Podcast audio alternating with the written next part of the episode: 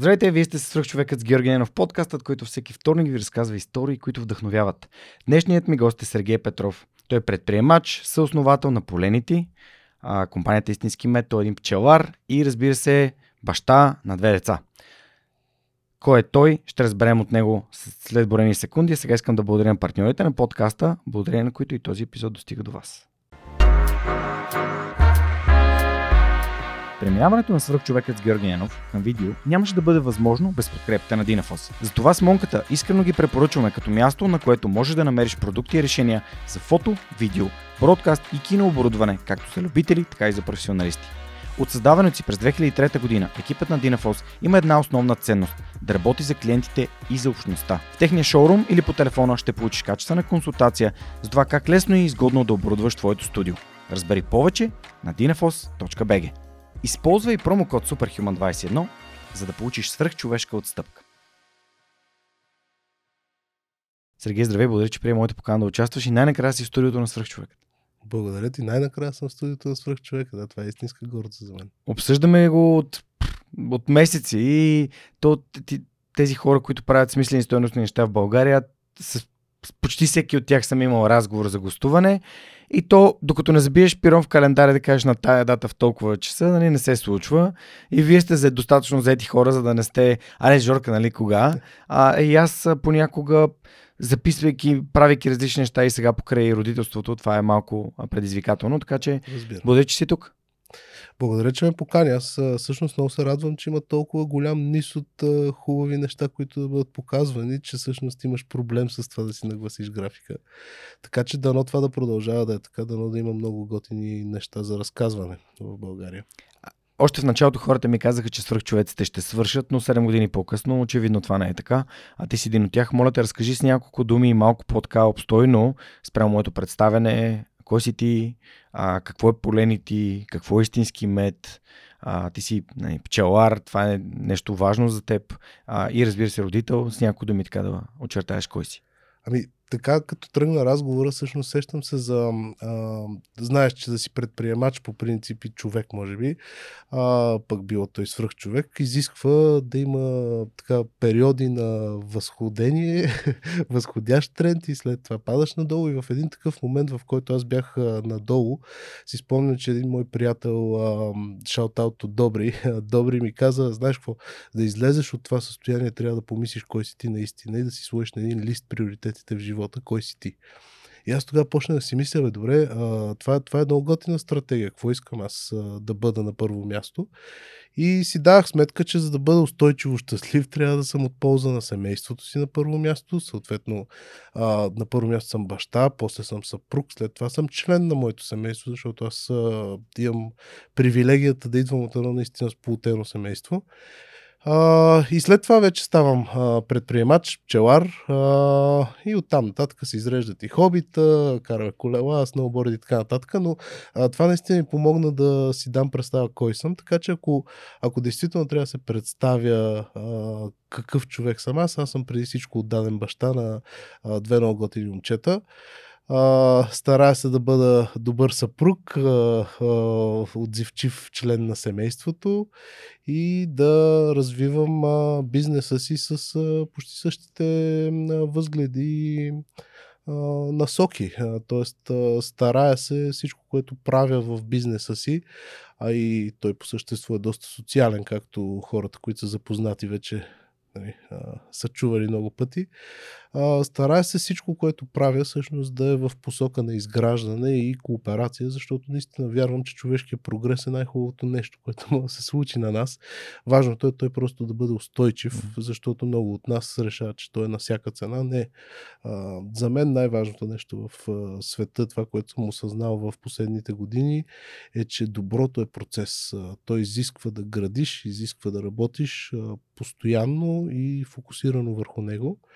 А, така че съм си дал сметка за това и големите предизвикателства, които съм поставил пред а, а, компанията и екипа, който сме изградили, са всъщност отново насочени в това как да създаваме устойчиво добро такова, което не просто създава за нас а, а, и за нашите стейкхолдъри а, стойност на момента, но такова, което дава пример и което служи за основа на изграждане на нещо действително голямо и смислено, такова, което ще остане след поколенията и съответно за нашите деца. Серго, ще си позволя да си открадна този въпрос, защото наистина много ми хареса. Как да създаваме устойчиво добро. А, това е нещо, което аз вярвам в силата на въпросите и това е нещо, което ми направи изключително силно впечатление. Благодаря, че го казваш и ще те върна към, към този въпрос в последствие. А, каза нещо много ценно, че когато животът ти се е движил надолу, аз самия също съм бил в такава фаза, а, няма как. Няма живота е, както пише на пръстен на цар Соломон, и това ще мине. А, защо моментите, в които ни е трудно, са моментите, в които наистина си казваме какво искаме да променим. А, дискомфорта ли е това нещо, което инициира промяната в нашия живот? А, промяна на посока драстично или под някакъв лек ъгъл към нещо, което ни харесва повече? А, какво е твоето наблюдение? Ами изпитанията са това, което ни провокира да бъдем наистина иновативни. Нали, много хора твърдят, че войната е най-силният двигател на прогреса, на технологичния прогрес поне.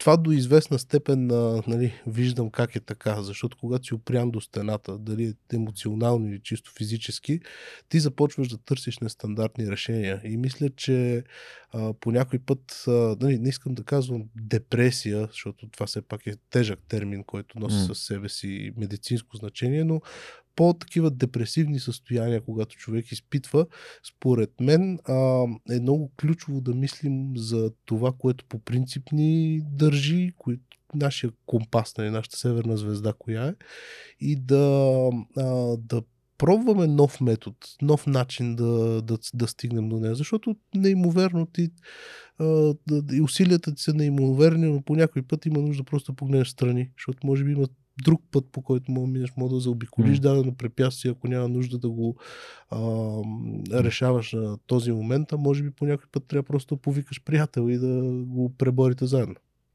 Каза Северната звезда, това е аналогия, която аз самия използвам, когато имаш яснота на къде се движиш. А, връщайки се назад във времето, аз самия може би нямах такава яснота, когато започвах и подкаста, но яснотата дойде от едно прозрение, което имах, че винаги съм си мечтаял да помагам на хората. И добре, на мен какво ми помогна? Ми този подкаст, който тогава слушах и си казах ми, то в България няма, що да не го направя. А, когато обикалям училищата в България, забелязвам, че децата знаят какво трябва да направят, но не знаят какво искат да направят. Тоест да кажем, че те нямат сами за себе си, голяма част от тях, такава северна звезда. Ти в какъв етап от твоя живот откри кое е това нещо, което е важно за теб? Къде искаш да бъдеш ти? А, го каза няколко пъти. Кой съм аз? Нали? Какво искам да имам в живота си? А, при теб как се случи? Ами, предполагам, че то си е функция на, на, на израстването, съответно на родителите и семейната среда, защото аз не, нямам привилегията, съм израснал в богато семейство, всъщност ние сме от тия стандартните българи, които 90-та година, а, 90-те години, mm-hmm. по-скоро 97-8-9 година, а, са ядяли леща а, всеки ден, нали, това, което тогава ни е крепяло, че сме заедно. Но тогава беше проблем на целия народ и някакси не беше толкова сложно. От друга страна съм бил и на 10 години. Това ми е помогнало да го преживея по-лесно. Но а, как да кажа, а, за мен а, това, че родителите ми са хора, които желаяха винаги обучението да е на първо място. В смисъл, ние не сме имали наистина пари за храна, обаче mm. аз съм ходил на частни уроци. Mm-hmm.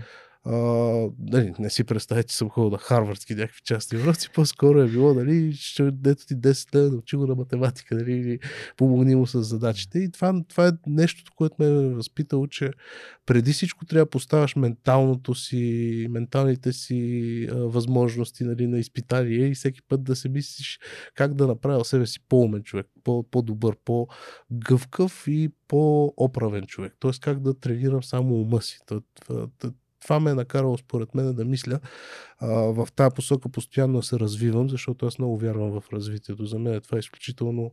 Нали, човешкият прогрес е а, целта на човека като единица. Сега ти какви роли ще възприемаш в живота си, според мен имаш а, изконно задължение да бъдеш част от човешкия прогрес.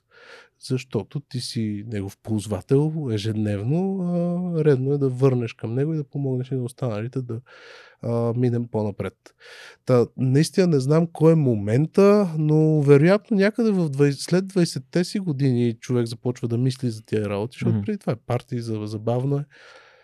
Но може би един човек ме промени много. Някой, който познаваш добре, Райчо Райчев. Това е а, човека, който на мен ми щупи а, канчето.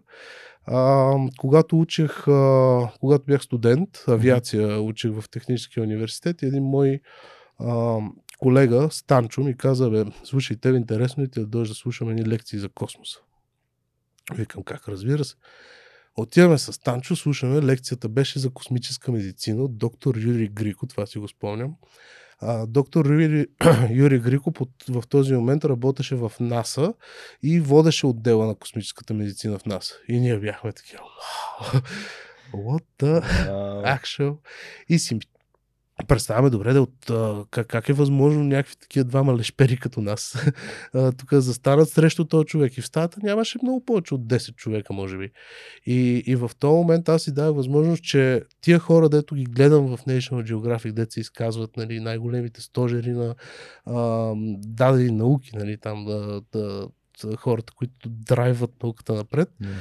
Аз мога да си говоря с тях. И, и това малко ми пречупи парадигмата на това, кое е възможно и кое не е възможно, защото аз учих авиация за това, че изглеждаше супер забавно. Обаче точно тогава се беше случило малко по-рано, нали, 9-11 и съответно да. става много сложно. Само ще си позволя да се включвам, че някой път ми Моля, се кара да. за чуждиците. 11 септември, това, да. което се случи в а, Америка тогава в Нью Йорк, повлия много силно на авиационната индустрия и всъщност а, сложи спирачките на това аз да бъда пилот, защото изведнъж се оказа, че трябва да си плата за а, а, тези курсове. Те тогава възлизаха на около стотина хиляди, което очевидно аз нямах такива пари. И трябваше някакси да превъзмогна, че живота ми може и да не е чак толкова интересен, колкото си представях, че мога да бъда като пилот и започнах да търся други mm. неща. И когато намерих Space Challenges на Райчо, бях тотално продаден от първата секунда. Две години ходех а, при Райчо на тези курсове. След втората година заедно с моят колега Станчо казахме, Райчо, слушай, няма да приключваме тази година, кажи какво друго може да правим. Това него го запали пък и ни даде а, чаленджи. И чаленджа беше снимайте България от космоса. И ще ви дам бюджет и ние сме, леле, ще правим космическа програма. Бюджета беше 500 лева. 500 лева в плик, които той раздаде на три отбора. Аз бях а, а, ръководител на един отбор а, и в един момент а, а, нали, ентусиазма ни, както нали, с човека ти си първо нагоре, после надолу, ентусиазм беше голям и после, абе човек, как с 500 лева ще направим космически проект? И това беше много готино. В смисъл, това е начина, който нали, Райчо така както го познава публичността. Той е един супер целенасочен човек, обаче супер смислен. Нали? Нещата, които той прави, не са. А, той не си представя, че ние ще направим проект за космоса с 500 Той си представя обаче, че в нас има потенциал ние да намерим необходимите средства и допълнителни инвестиции. И то като хора, дето са на 24-5-6 години тогава. И това и направихме. А, отидахме при различни а, магазини, питахме искате ли да ви направим реклама на вашите екшен камери, ще ги качим в космоса. Отговорът беше в началото не, но така борихме се, борихме се. В един момент а, осъзнахме, че мога да напълним един балон с хели, да го пратиме до космоса, да снимаме всичко и да си намерим камерата. Сега, той изглежда много готино, но всъщност най-големият челендж е после в това да си намериш пейлода или полезния товар. Извиняйте. А, та, това нещо се превърна в нещо, което после с Райчо правихме няколко пъти, а, включително и комерциално. Той намираше начин да го правим като късометражно кино, например. Участвахме в един проект на Джеймисън, където дори мисля, че спечели филма, който заснеха, но това беше първия филм излъчен в космоса. Защото ние дигнахме един киносалон, 3D принтиран, вътре сложихме един телефон, който когато стигнеш 30 км, ние това го приемаме нали, като за граничен слой, когато стигне 30 км, започва филма. И съответно, а, това беше първият излъчен филм в космоса, после падна нали, този киносалон, намерихме си го, сега е много готин артефакт. Та, с това нещо всъщност и Райчо така започна да а, а, на, напредва към своята мисия да създава космически технологии. Защото mm. това изглежда малко ала-бала, нали, балон с... А, Хели. а, да, но всъщност е истински инженерен проект, доста сложен бих казал. Малко хора са го репликирали в България, ние сме го правили няколко пъти, като реклами за кисело мляко дори. А, но изключително забавно и с а, Райчо просто не можехме да се разделим в този момент. Ние трябваше да продължиме, защото той страшно много ни мотивираше нас с Танчо. Мгм. А, с Танчо, между другото, а, по един или друг начин а, Райчо го а, стимулира да отиде в Международния космически университет. А, пък аз получих стипендия за Singularity University в НАСА. Велико. Да, наистина велико В смисъл. Повечето хора не знаят за какво става въпрос, понеже този проект вече не съществува, но за времето, в което съществуваше, Райчо е един от хората, които е минал а, през... него. Панайотов също. Да, ние бяхме заедно в една, а, а, една и съща година с а, Тел. Беше изключително а, изграждащо.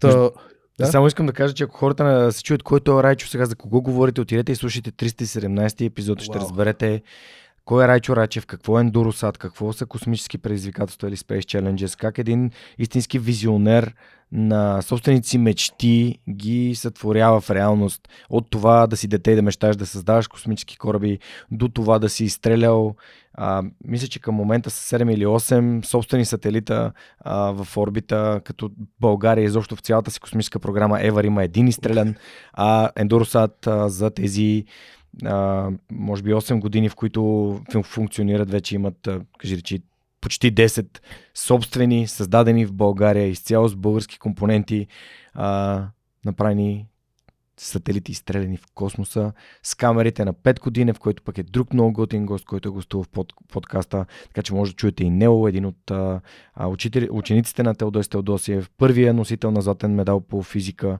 а, от олимпийските а, а, състезания, които а, са толкова известни и сме на толкова високо ниво. Така че има много неща, които назад може да хората се върнат на, да ги слушат и да имат малко повече контекст, но Серго, моля те, продължи. Само да те питам, а ти в къде, коя гимназия си учил? Втора английска езикова гимназия Томас Джеферсън. Томас Джеферсън, супер. Ти познаваш Боби Теодосиев, така че явно, явно сме в едни, така, а, като възпитаници на Софийските елитни гимназии, по едно и също време, защото и двамата сме 8-6, Да. сме попаднали в едни кръгове, но виж как времето така ни е разделило да се срещнем, да се запознаем. Така че В един балон сме. Радвам се, че били сме е и сега пак сме. голям. Да, да.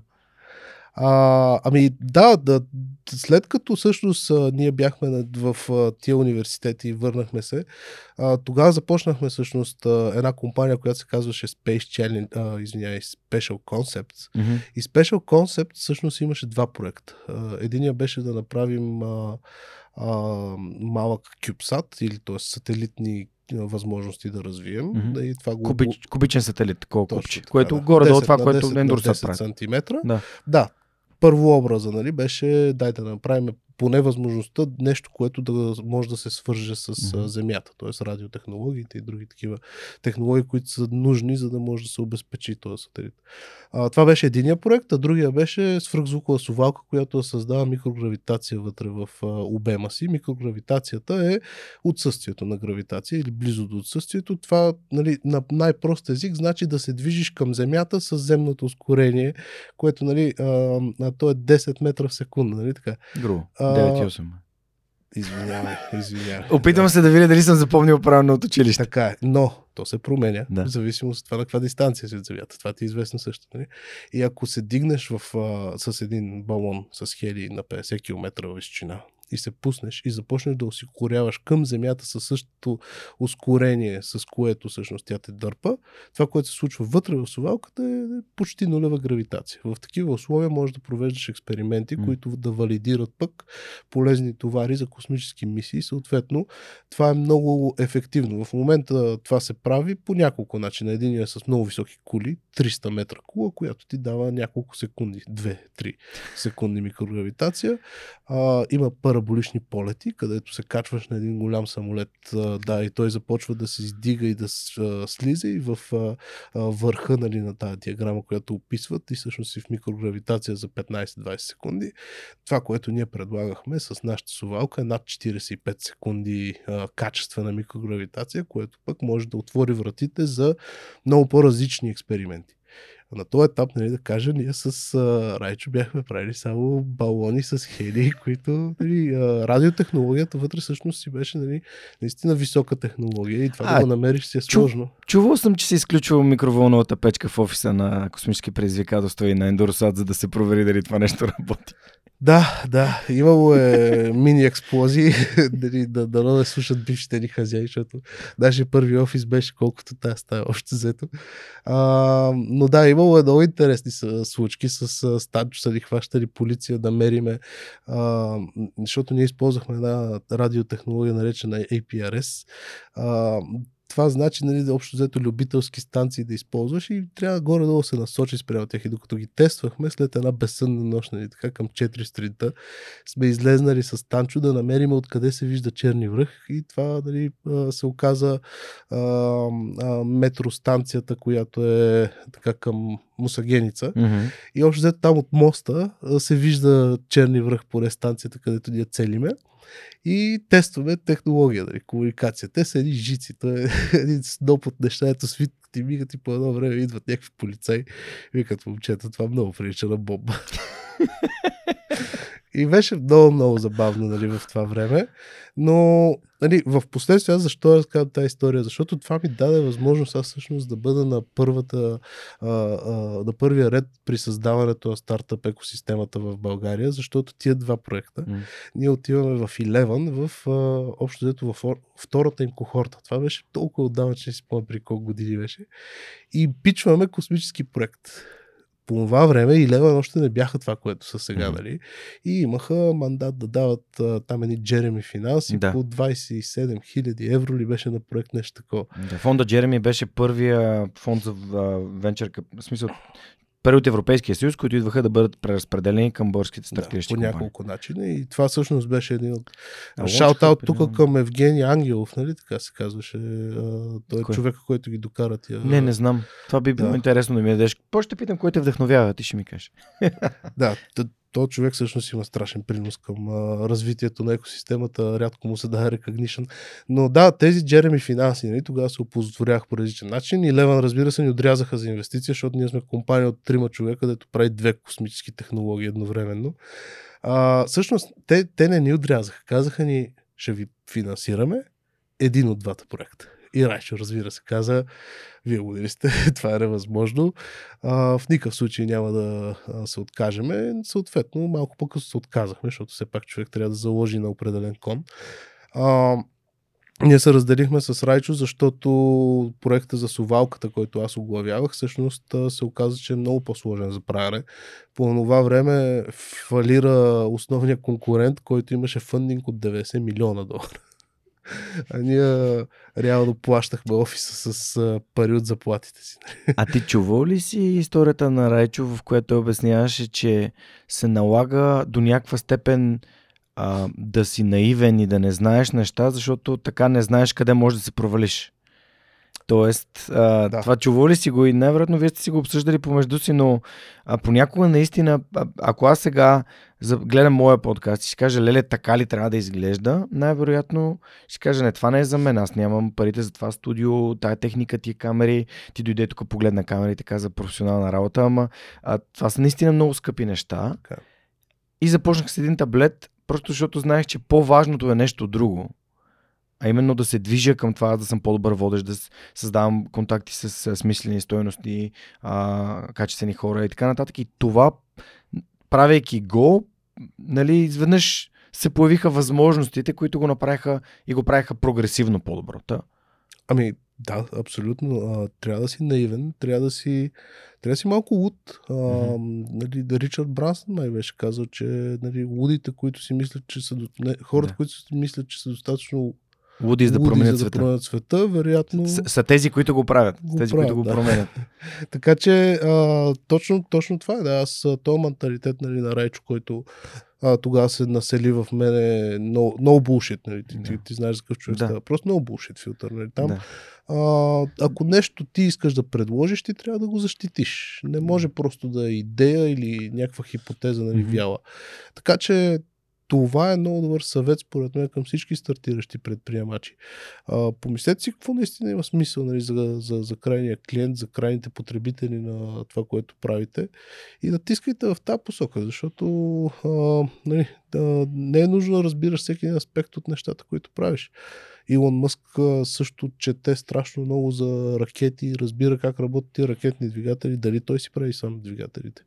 Както и Райчо няма нужда да разбира изконно нали, всяка една а, линия код в а, неговата платформа, но това, което той знае, че трябва да изисква е качество и а, да отговаря на стандартите, М. дори да доставя повече, отколкото клиентите очакват. Така че трябва да си И- наивен. И като бихте Special Concepts, какво стана?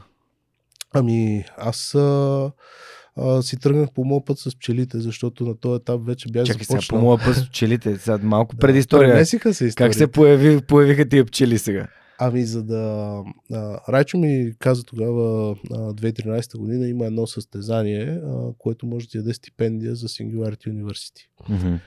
Стипендията е в размер на 55 000 евро.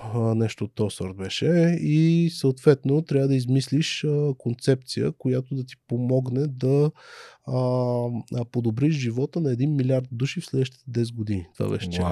Да, предизвикателството беше сериозно. И аз тогава се замислих, добре, а, няма да кандидатствам с нещо, което е от космоса. А, ще кандидатствам с моя идея, с нещо, което така или иначе ме турмози. А именно по това време бях разбрал, че пчелите измират. А, и не можех да си обясня как е възможно по дяволите да сложиме човек на Луната. Не може да се погрижим за една котия с насекоми. И това ме накара да бъда много... люб- Аз съм любопитен и ме накара да търся причината. И се оказа, че всъщност зловредното влияние на хората и начина по който ние ги използваме, пчелите, е причината те да умират. Тоест ние си създаваме един голям проблем, понеже не, не вникваме достатъчно добре в а, решението, което търсим. И създадах един проект за интелигентен кошер, който пичнах, съответно long story short, стигнах до Singularity University същата година, през юни месец 2013 година. Тоест спечели стипендията? Да, и а, се появих там в а, НАСА, в а, Силициевата долина, в Мофет Филд, където е един хангар за цепелини. А, невероятно място просто. Да, живеехме в едни бивши общежития такива, за, мисля, че са били военни или нещо такова. А, по двама души, 80 души от 40 плюс страни, нещо такова. Двама българи. Ти и те Двама българи, да. А, всъщност няколко българи са минали през тази платформа. Нали. Много, много интересно, че а, имаме такова добро представителство, така че свръх хората в България. А знаеш ли, че Тео Панайотов сам си е платил, за да бъде там? Знам, да. Зна... Аз добре го познавам Да. и, и, и добре знам колко нахъсан е той като Да. едно куче, което Така е. а, вижда ли си тия хрътките, дето се наострят носа спрямо Да. нещо. Той да. има някаква цел Където- и е постоянно наострен Да, на да, там. да. И всичко, което прави е да, адмирации към този човек. Да. Просто го казвам не за друго, просто да се стане ясно, че това, което в свръх човека казвам, че всеки има свой собствен път към успеха. А, ето ти си намерил път към Singularity University, защото си няма възможността да извадиш 55 000 евро.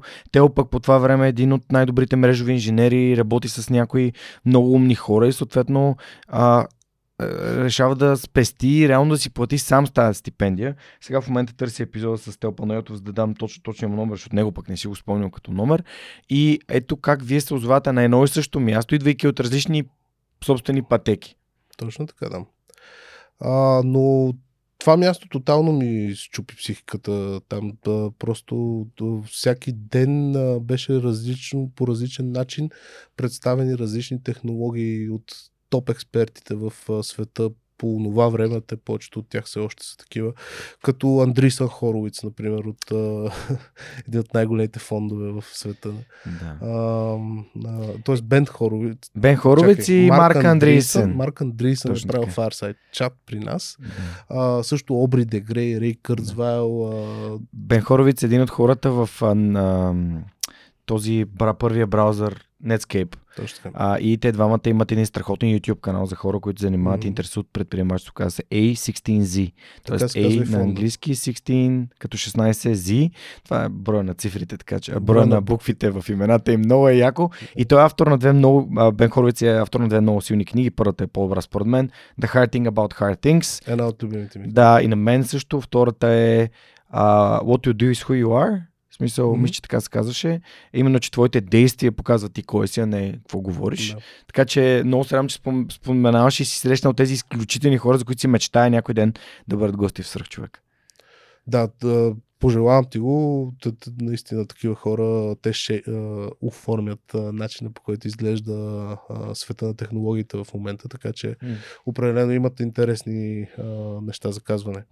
Та, след като се върнах от това страхотно място Singularity, аз нямаше какво друго да направя, освен да напусна работа, защото още бях и софтуерен инженер, така се Така ли? Да Къде?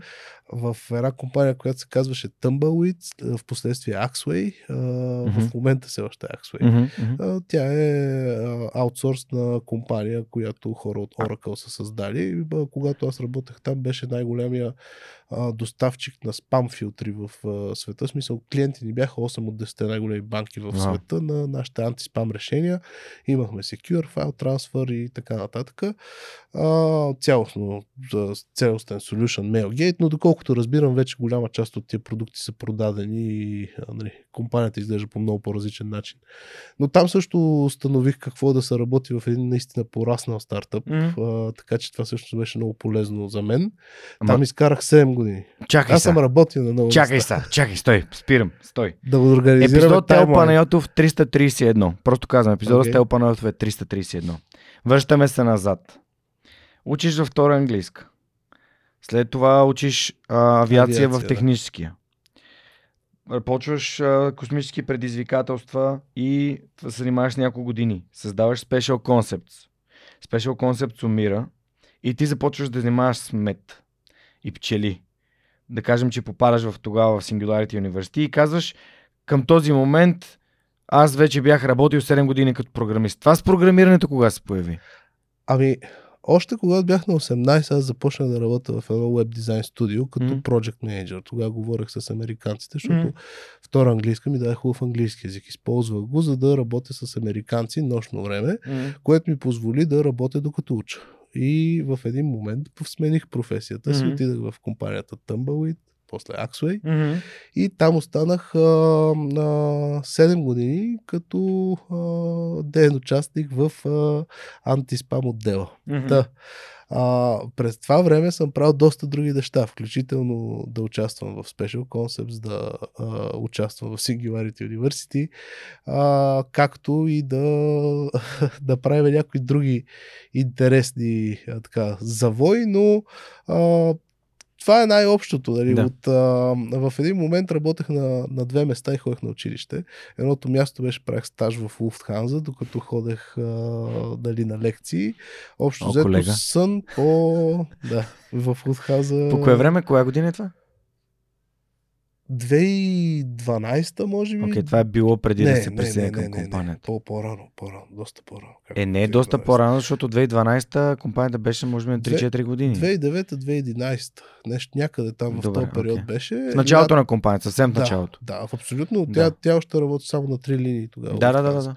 И аз а, а, а, през деня бях в Луфтханза, през нощта а, бях на работа, ходех на лекциите, на които трябваше задължително да се ходи и общо взето спях по 3 часа, 4 максимум и то в колата, защото аз тогава живеех в Люлин, работех Младост 4 и на летището едновременно и съответно беше в понеделник излизаш от Люлин, отиваш на лекция, след това в Луфтханза, след това на работа, след това пак в Луфтханза, след това на лекция, след това пак на работа и към сряда се прибирах. Но, виж, хората на 20 и няколко години това могат да го правят. А, аз не съм го правил, защото някой ме е карал. Мога да го правя точно, защото имаш вътрешната причина и стимул, мотивация да го правиш, така че благодаря, че го отбелязваш. Какво те караше да си даваш толкова много зор? Голяма част от хората, които гостуват подкаста, примерно Радо Георгиев от а, Контив, а, преди известни като GTM Hub, а, го е казвал, а, Дани Коев от Veda Accounting също, че каквото и да правиш, трябва да бъдеш професионалист, трябва да бъдеш отдаден на това, което правиш. Аз, като се старая да бъда водещ, аз също се старая да бъда по-добър водещ. Да направя студиото по-добре, да направя техниката по-добре, да направя себе си по-добър, да си изразявам по-добре, знам по-добри въпроси. Та, теб какво те движеше? Аз съм много любопитен човек. Като цяло, затова станах инженер, защото обичам да разглавям неща, да ги разбирам. И тази безгранична любопитност, нали, комбинирана с това да имаш възможността да го направиш. Те възможности се създават, но да, хората са ме подкрепили за да мога да правя това mm-hmm. нещо. Разбира се, имах, срещнах разбиране и от работодателите си, където трябваше да бъдат гъвкави. И от доста и от университетските си преподаватели, които не са толкова гъвкави. но, прощайте. Но имах възможността да нахраня любопитството си. Това е mm. интересното.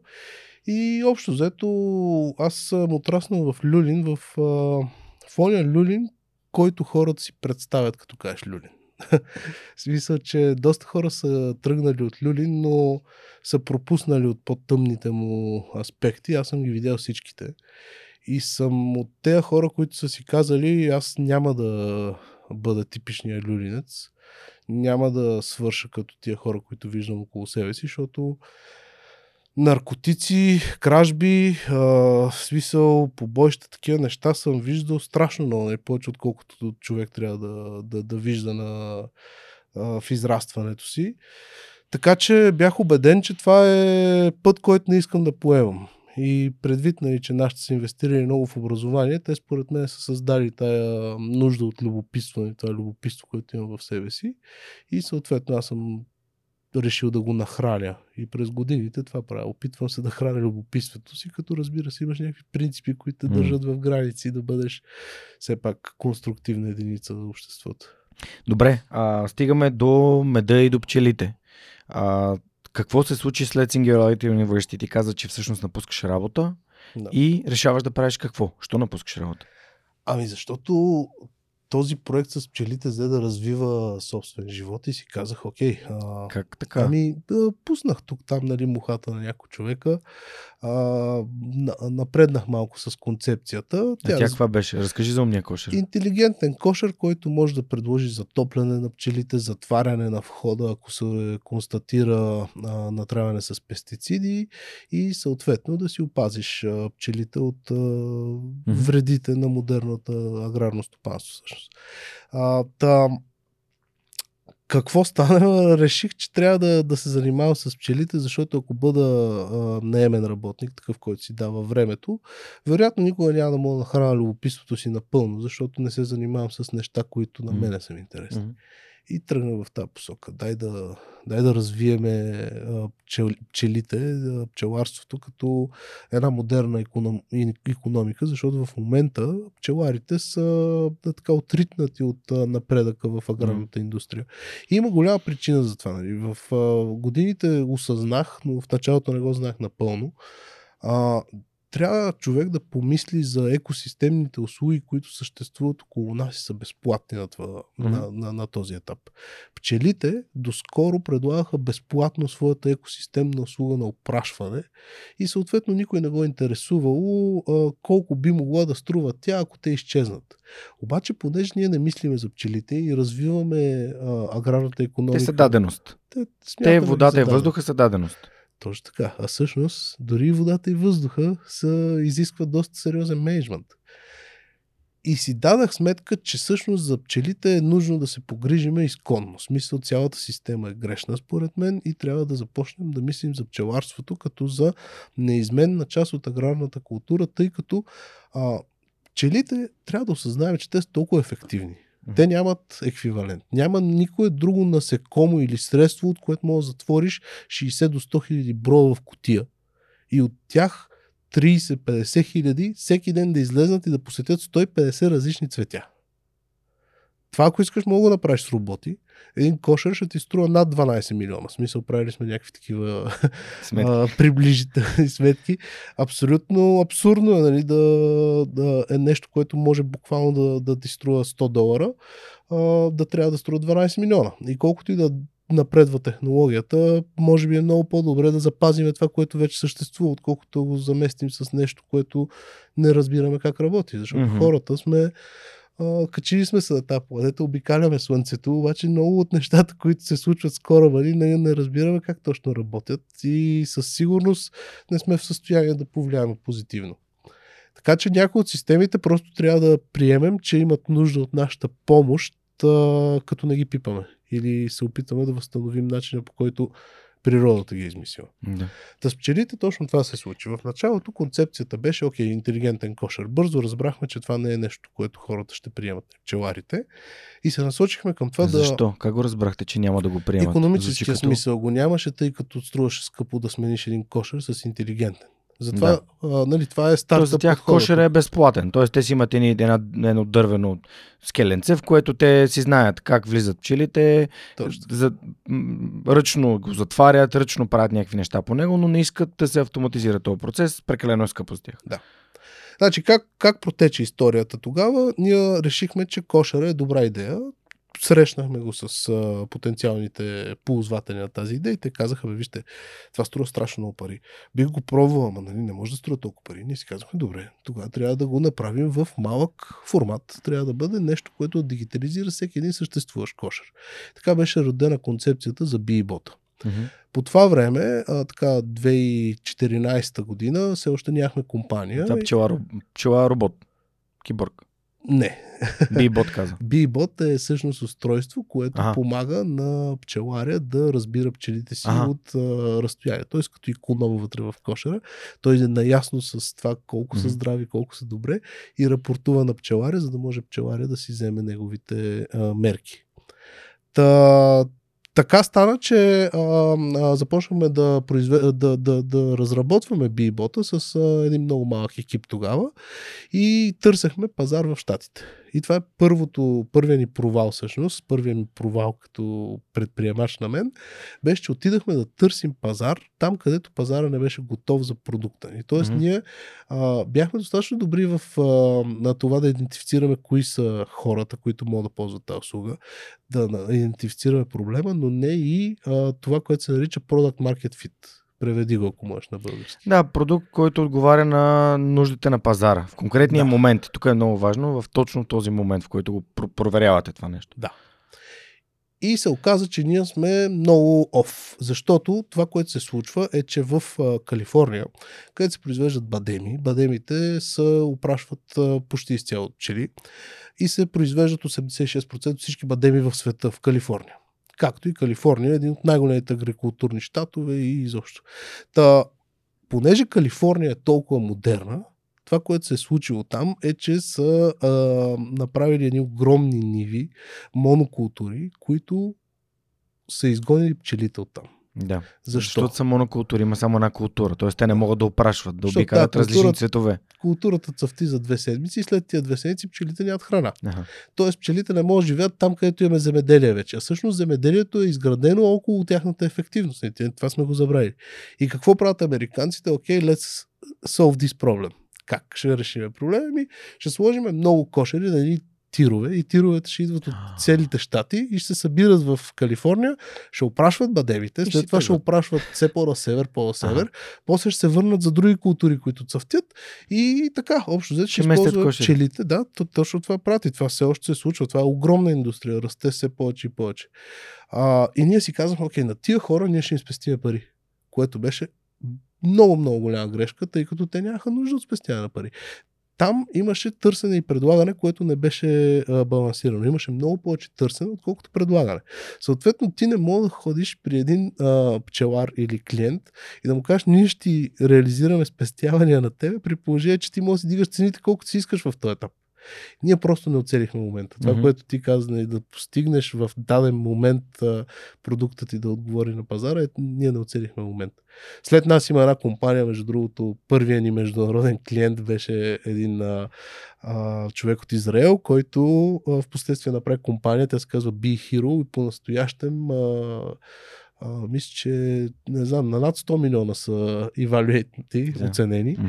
А, и те направиха това, което ние не можахме тогава. А, а именно да предложат услугата безплатно. Защото е много трудно да оцениш как точно ти помагаш на пчелите, при положение, че, както казахме, вътре има 60 хиляди до 100 хиляди индивида.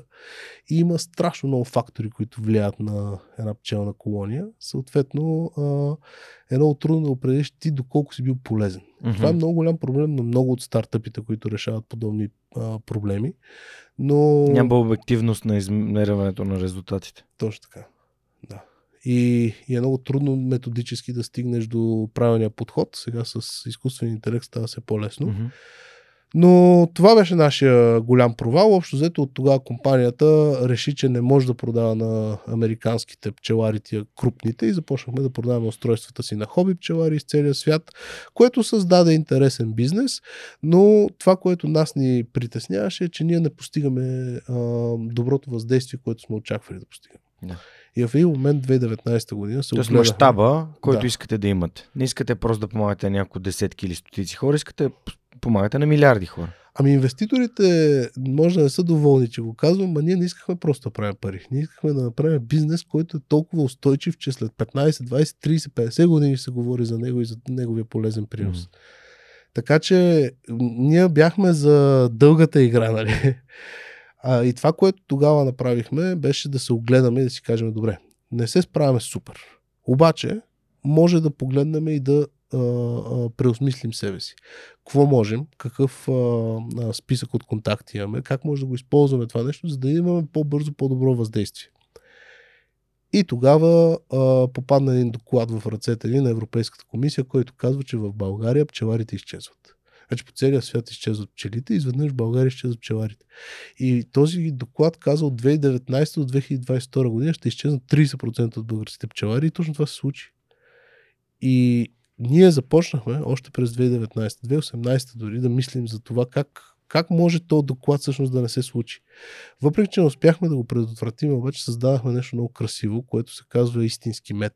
Тази кампания, аз така го наричам кампания, защото а, това не е фирма. В смисъл хората казват, добре, вие сте истински мед, другия мед не е истински. Не, не. Ние просто искаме да кажем, това е истински мед и сега ще ви покажем каква е концепцията зад него. Та точно тази концепция решаваше проблема установихме, че хората не вярват на меда като продукт, което е много странно, защото той никога не се разваля. Всеки, с меда сам си разказва историята. Всеки знае за меда колко полезно нещо и така нататък. време не му вярват, не го купуват от магазина. Окей, светна една лампа. А, проблема за пчеларите е, че на тях не им плащат достатъчно. И ние, как може да не плащаш достатъчно за нещо, дето никога не се разваля, има 20 витамина вътре и така нататък. Еми, защото пчеларите не са бизнесмени. Опа, друга лампа. Какво може да направим тук? Може да направим една система, в която пчеларя застава до продукта си в интернет. И така той разказва цялата си история на този мед. Mm. Този мед се тества при купуването mm-hmm. още.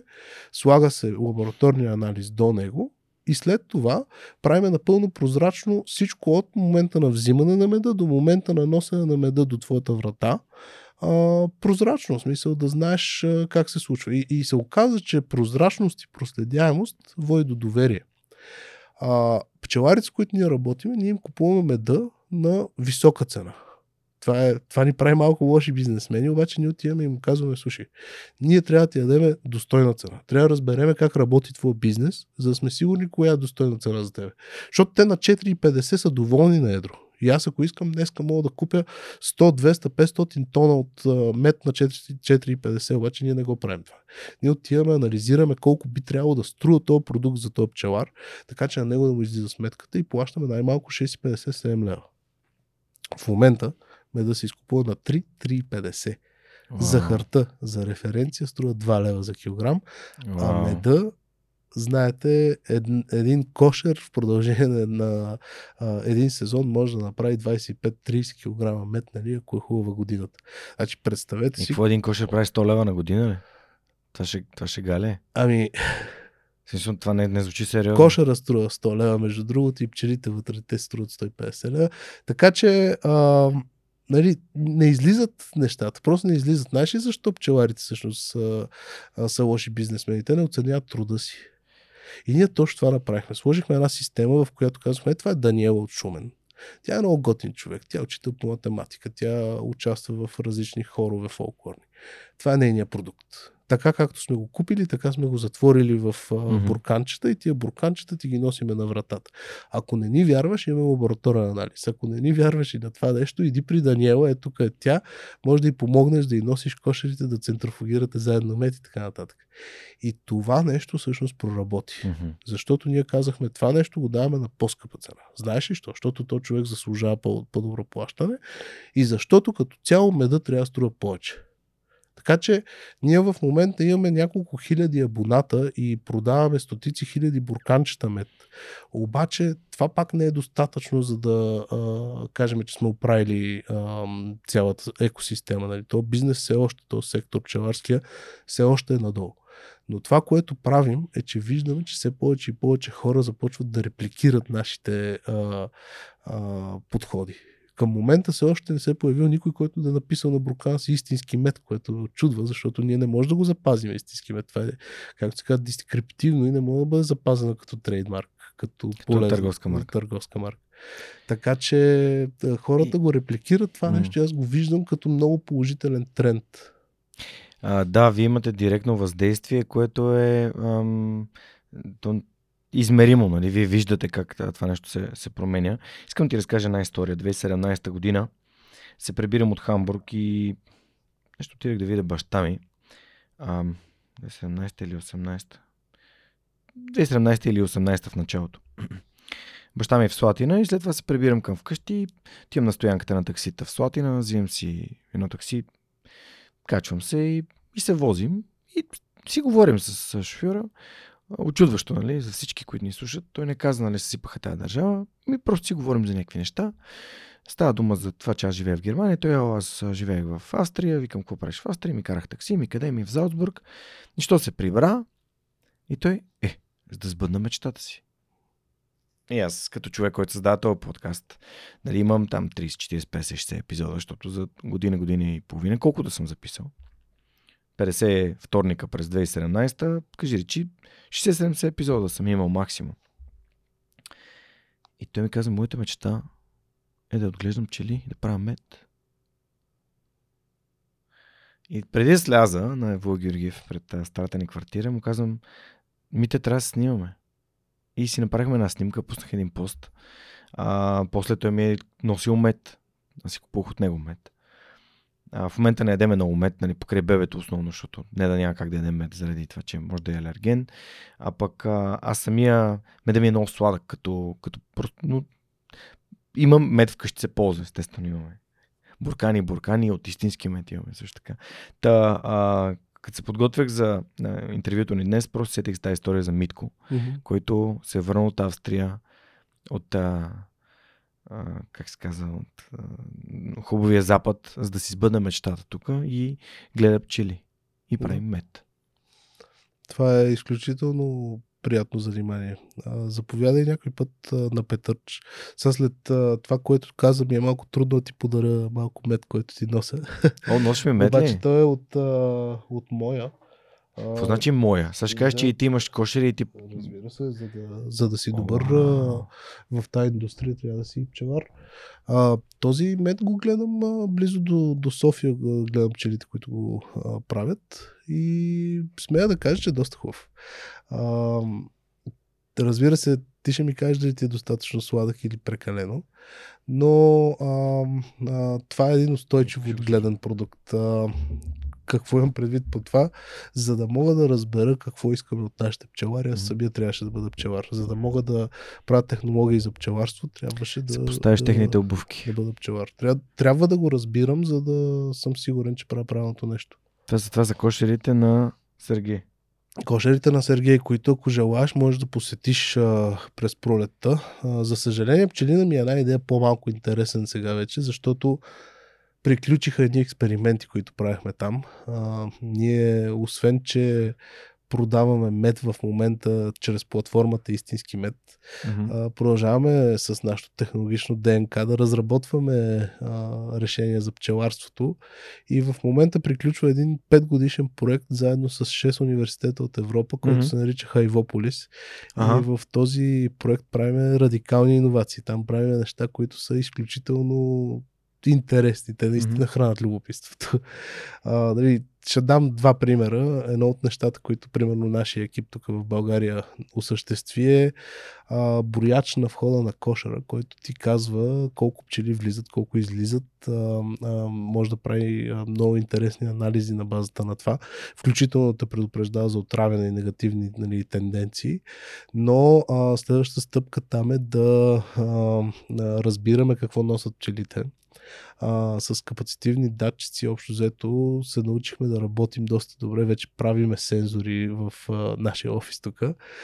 В смисъл наши си сензори, не нещо, което си купуваш и го свързваш. А, буквално изработваме сензори, което е доста сериозна, така висока топка в а, инженерната а, а, в инженерството изобщо, изкуството, което е инженерството. Така че а, с тия сензори успяваме да разберем пчелите сега носят нектар или прашец, или това пчела ли, е, или е пчела работничка, или може би е мъжка пчела, нали, търте, или пък е пчелата майка, която нали, много рядко се случва излезе от кошера, обаче това е много важно да, да го разбереш. Дали не е стършел, дали не е оса, примерно. Но защо правим подобна технология? Защото това върви в посока на нашата мисия, а нашата мисия още от 2013 година, когато го формулирах това нещо като мисия, е да създадем а, умна мрежа в природата, която използва пчелите като сензори. Както казахме, 20, 30, 50 хиляди пчели от даден кошер може да излезат и да посетят до 150 растения всеки ден в радиус от 3 км. Значи, ако имаш тази информация и ако можеш да измериш те какво носят а, и химикалите, да правиш химически анализ на това, което те носят, всъщност можеш да получиш една доста добра картина на природата около теб. Това е нашата мечта. Всъщност върху това работиме в момента. А, всичките технологии, всички, а, всичките контакти, които имаме, да ги включим в посока на това а, да създадем тази умна мрежа на природата и съответно а, да започнем да измерваме негативното влияние на дадени фактори. Нали, в момента е много популярно да се говори за ESG. Аз много обичам това наименование, нали, това, тази абревиатура, защото най-накрая има нещо, което реално прегръща нашия модел на работа. Ние това искахме да направим. Цял живот сме искали да можем да мерим природата около нас и да осъзнаваме колко а, добре или зле влияят определени неща, които хората правят.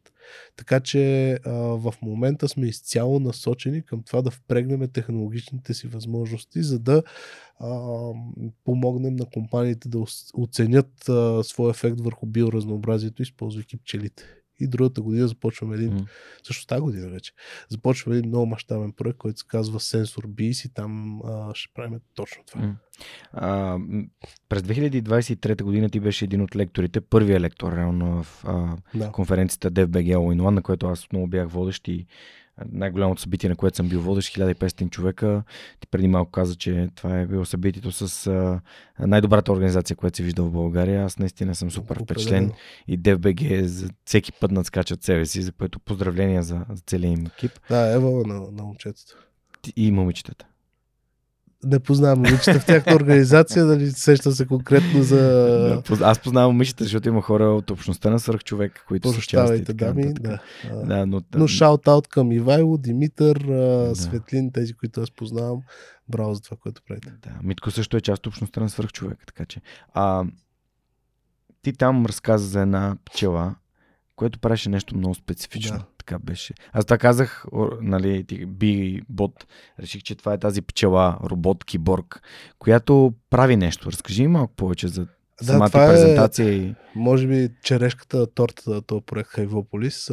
Там, както казах, партнираме с 6 университета, един от които е а, Свободният технически университет в Берлин и един екип, ръководен от Тим Ланграф, професор Тим Ланграф, mm-hmm. се занимава с създаването на а, пчела робот, която танцува.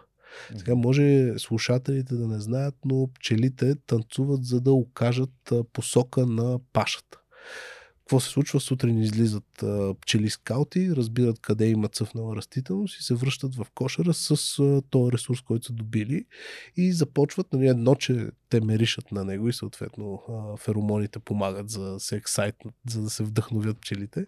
А, но... Се въодушевят. Въодушевят. Може би да се вдъхновят.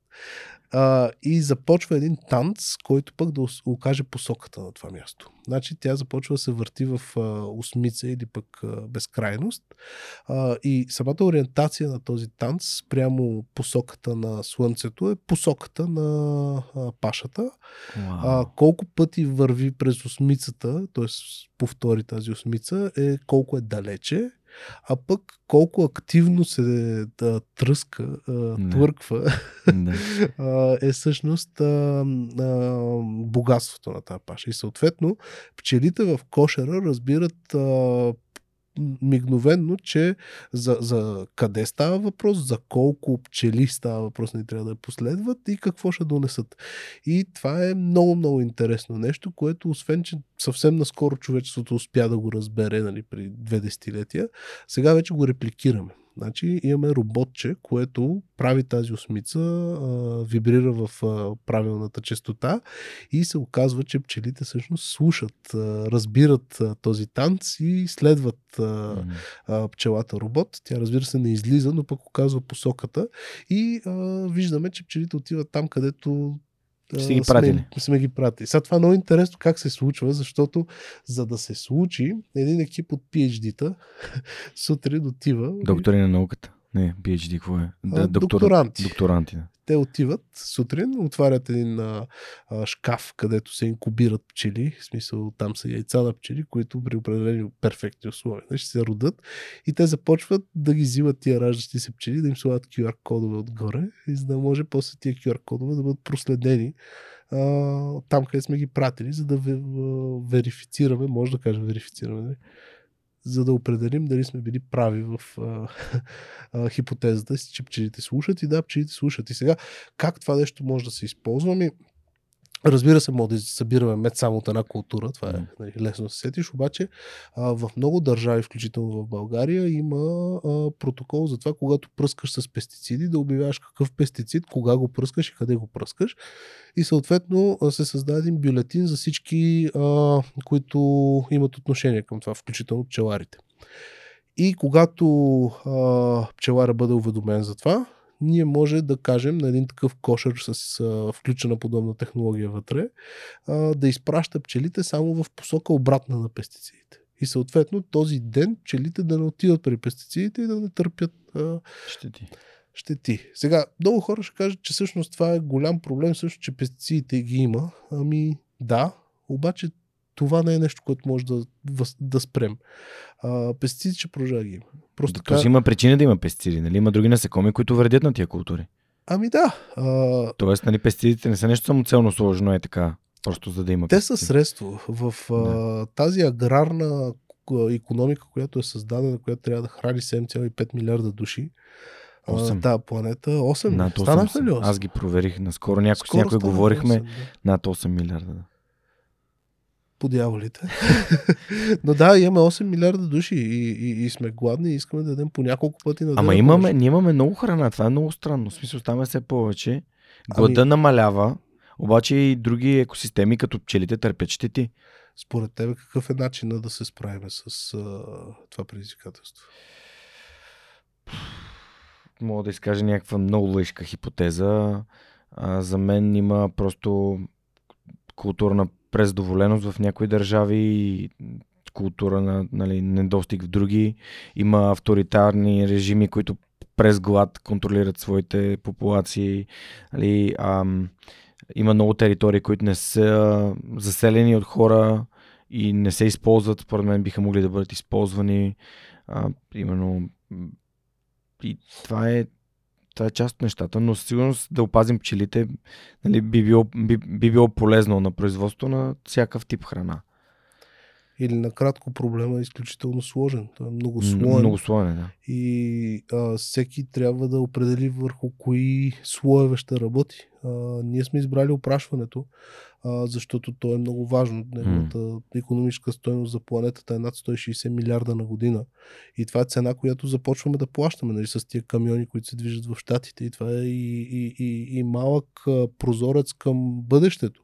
Ако не прилагаме а, практики, които а, поддържат иновиране, които а, изискват а, а, така качествено, консистентно и устойчиво управление на, на, на ресурсите, с които разполагаме, ще страдаме. И съответно, нали, всеки един човек вече трябва да знае за проблемите на света, всеки един човек трябва да знае за проблемите на опрашването и на аграрните култури. Ние не можем да спрем пестицидите просто с едно кранче. Това е това значи да спрем храната за страшно много хора. Ние трябва постепенно да вървим в посока, която да, mm. а, да, да елиминира използването на, на вредни препарати. Но това не може да стане от днес за утре. Не знам ли си чел една книга, ти много обичаш да четеш. А, Ивон Шуинар а, остави хората ми да народа ми да кара сърф. Да, Let знам my само people на go surfing. Да. Часо ми разбира се, страхотна книга. Тази книга а, почти всяка година си я препрочитам, преслушвам или нещо такова, защото тя е за мен а, много готин начин да а, гледаш на света. Не е черно-бял света. Не можеш да кажеш аз съм само добър или всичко, което правя добро.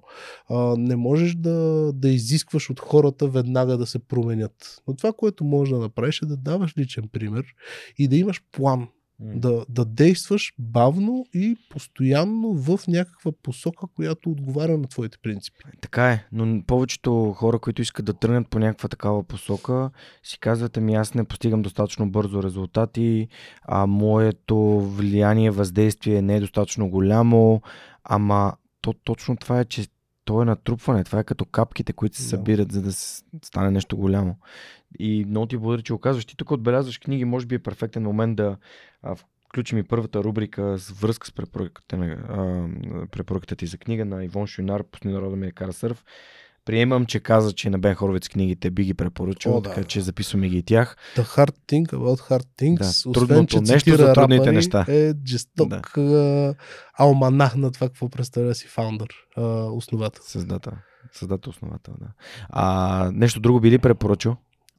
А, една книга, най- най-значимата книга за миналата година, се казва The Secret Life of Trees. Uh-huh. И тази книга а, е, според мен, задължително четиво за всеки един човек, защото а, тя разказва за света по един малко по-различен начин. И то начинът е всъщност да гледаме на света в а, друга времева рамка. Човек се ражда, а, живее, преминава през различните етапи, за някои от тях си говорихме и а, неминуемо след 70-80, надяваме се и повече години, си отива. Едно дърво може да живее 1000, 2000, в някои случаи 9000 години. То е живяло, когато са се строили пирамидите. То е било в много-много различни епохи и той има много различна представа за света, ако може да кажем, че дървото има някакво съзнание. Но ако предположим, че има, за него времевата скала работи много, много различно. И ако вникнем в процесите, които се случват вътре в едно дърво, в една гора или в една екосистема, ще направим страшно много паралели паралели, извиняйте, ако се абстрахираме от собствената си времева рамка. Тоест да не говорим за 10 години, да не говорим за момент на хранене, в който ти поднасяш а, храна към устата си и изяждаш. Нали? Това е секунда. Едно дърво се храни в продължение на много, много дълго време, но пък и то е много, много голямо. Той използва буквално а, а, нещата, които му се предлагат като даденост. То взима светлина и я превръща в захари. То улавя въглерод от а, а, въздуха и го превръща в маса. Нали? Някой път много голяма маса. Нали? Това е нещо, което ние трябва повече да изследваме и върху което трябва повече да се фокусираме, защото очевидно е, че ние страшно много зависим от дърветата на този свят. Нали? Ти също си фен на Рахнев. А, но дърветата трябва да се има предвид, че не може само млади дървета да съществуват около нас. В Европа, в Централна Европа, почти не са останали вековни гори. Това е изключително голям проблем, защото ние буквално сме заличили нещата и сме започнали наново, мислейки си, че това е устойчиво. А, а тук става въпрос за консервация, за опазване. Защо го казвам? Нали, един много добър пример от тази книга и моля ви, прочетете за, за живота на дърветата и си помислете нали, какво е да бъдеш дърво. А, дърветата изпомпват вода от а, а, брега към вътрешността на континента. Това е нещо, което аз не знаех. Нали, много от нещата в тази книга ги знаех, но това беше ново за мен.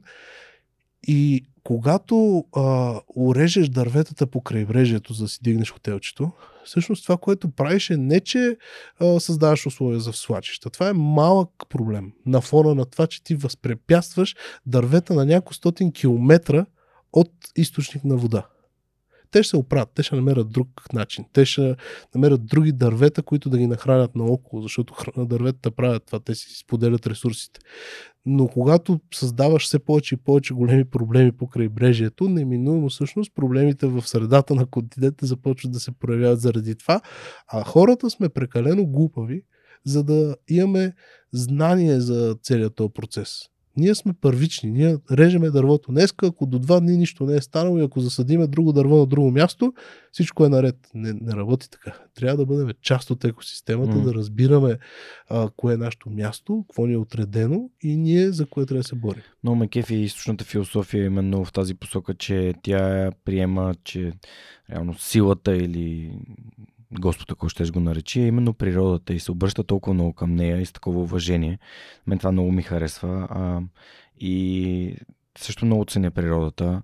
А, може би, развивайки се в един такъв голям град, сравнително голям, спрямо на нашата държава, а, нали, и ходейки на село, това ми е помогнало, защото ценя културите, дърветата, а, мога да, раздел, да различа различните плодове и зеленчуци един от друг, кой какво е. Наскоро бях гледал едно видео с едни дечица, които изобщо не знаех кое какво е от зеленчуците. Да, те, мислят, че те не са виждали кар... Да, те не са виждали картоф, как изглежда картоф, например. И така нататък, но ам, това е нещо свързано с възпитанието което ние правим на, на децата. Благодаря, че отбелязваш тази книга. Със сигурност си записвам. Нещо друго има ли, което редовно си, както каза и за Пусни народа ми да кара сърф, си преслушваш или прочиташ? Ами, uh, good to great, не знам как го превеждаш пак е, на български. Предпочитам да ги чета на английски да, да, книгите. Оригинал. Да, те, там където разбирам езика. А, но това, това действително са по, по-старишки книги, но те са ми нещо на мен като алманах Принципи на Рей Далио. Mm. Това е жестока книга. Тя е много голяма mm-hmm. а, и е трудно да я препрочиташ, затова отделни а, етапи от нея. Но да, а, има, има много книги, които mm. бих могъл да препоръчам. Те, които действително са сложили нали, нещо дълбоко в съзнанието ми, са тия, които тук ще спомена. Благодаря ти, благодаря на Storpo Storage, които са компанията, която подкрепя тази рубрика с препоръчените книги. Те са български стартъп, който в момента разработва софтуер на световно ниво за облачно съхранение на данни.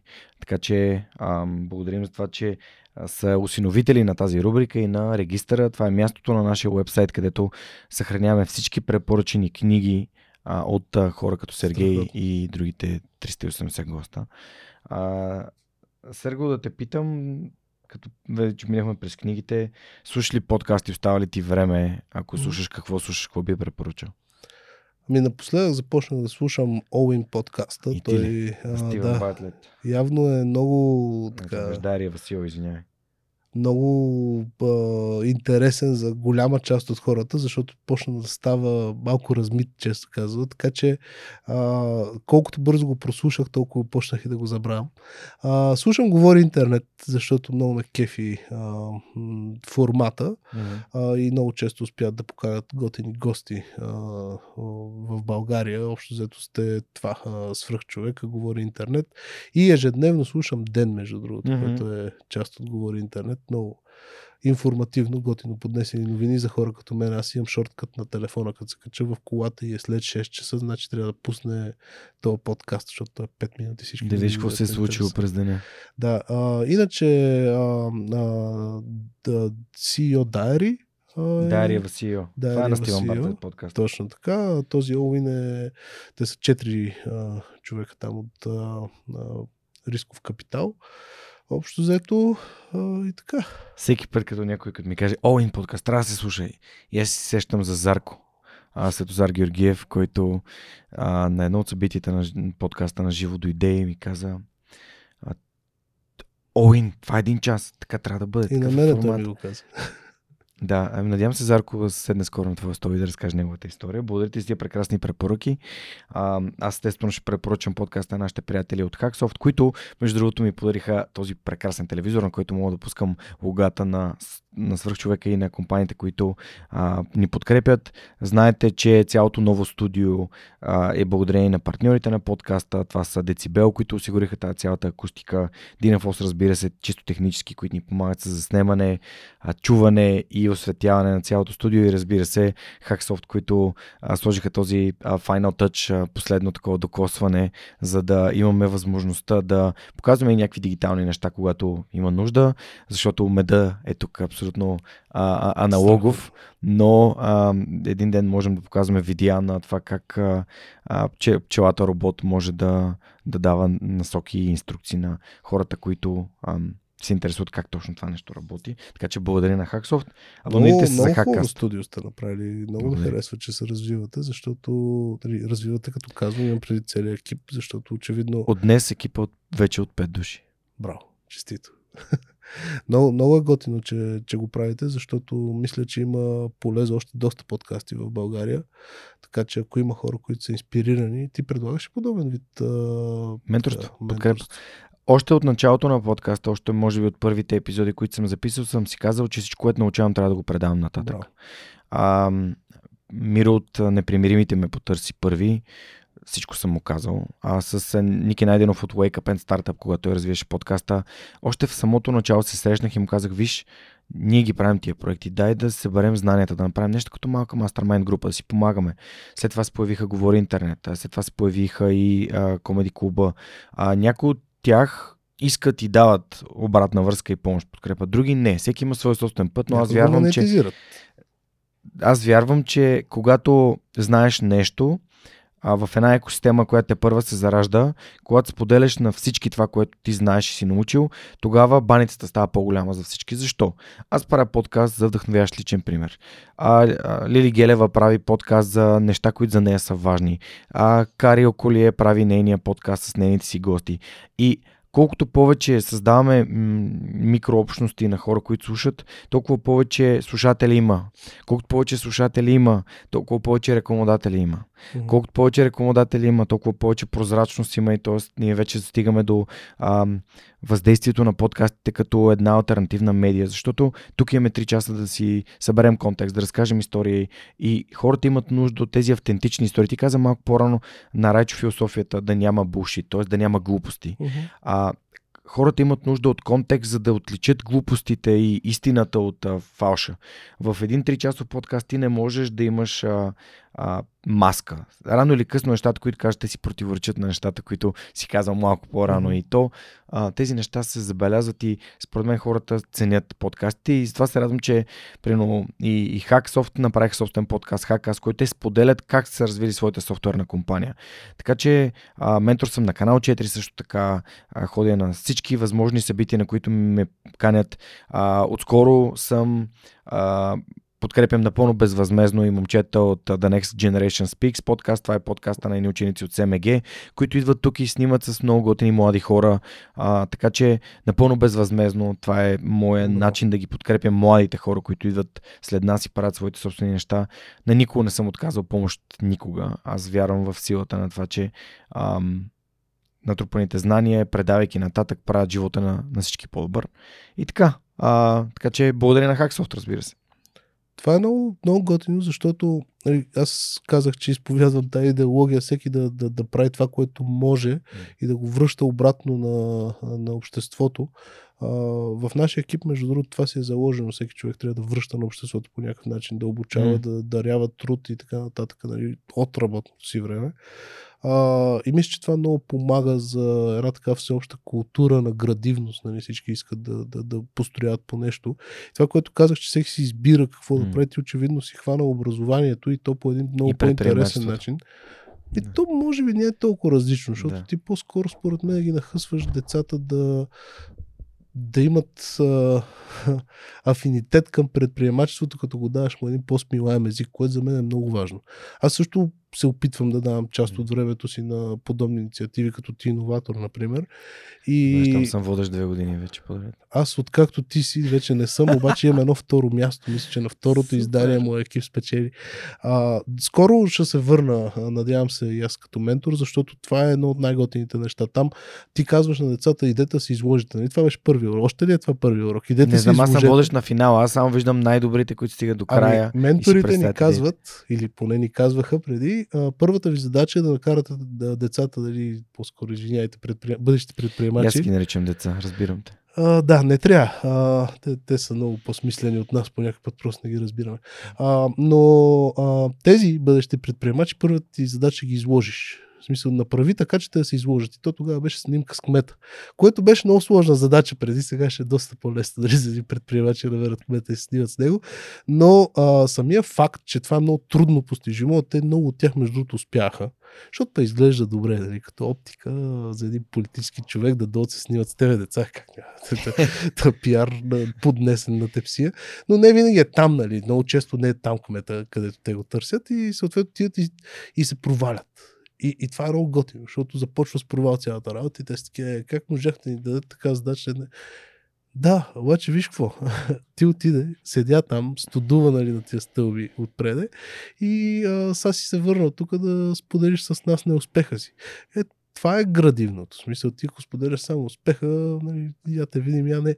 Обаче, ако дойдеш да споделиш как си се провалил, мога да помислим за това как другия път да не се провалиш. Сега, това не е важна задача, обаче ако някой ден е важно за бизнеса ти да се срещне с кмета, а, ще го направиш по-добре.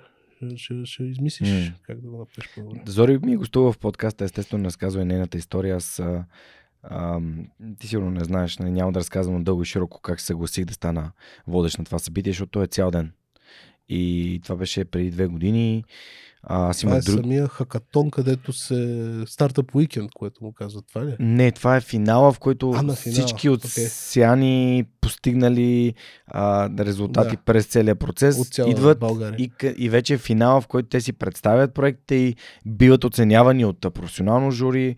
А, и аз първи, първия път бях с Ирина от Рекърсив, бях водещ. А, миналата година бяхме с Неда и Елина, която е била в Survivor. Неда е, е една от а, младите дами, част от а, организаторите на, на Тиноватор. Mm-hmm. И аз бях а, така трети водещ. А, и всъщност а, първата година, когато съгласих, Зори ме покани, аз си казаха ми, това е един цял ден, нали, аз мога да съм с Неда, нали, тогава нямахме бебе, mm-hmm. нали, да направим нещо заедно, май месец, хубаво време. И си казвам, Зори ще помисля и сутринта се събуждам след няколко дни и получавам съобщение от едно момиче, което ми казва, попаднах на твой подкаст 10 клас, бях тръгнал по опасен път, ти ми помогна да открия тези, тези, тези неща. В момента уча в Берлин. Истинска моя мечта се превърна бъдещето ми гостуване при теб. Ще се, върна, ще се видим след точно 7 години. И аз го пращам този скриншот на Зори и казвам, брой ме, идвам. Аз всички неща, които правя за ученици и за студенти са безплатни. Тоест, нали, аз не взимам хонорари от това, защото това е моят начин, както ти каза. Това е нали. инвестиция в бъдещето. Това е инвестиция в бъдещето. Свърх човека е инвестиция в бъдещето. Това е нещо безплатно. Ако ми казва, защо не направиш подкаста платен? Защото идеята на този подкаст не е да изкарва пари.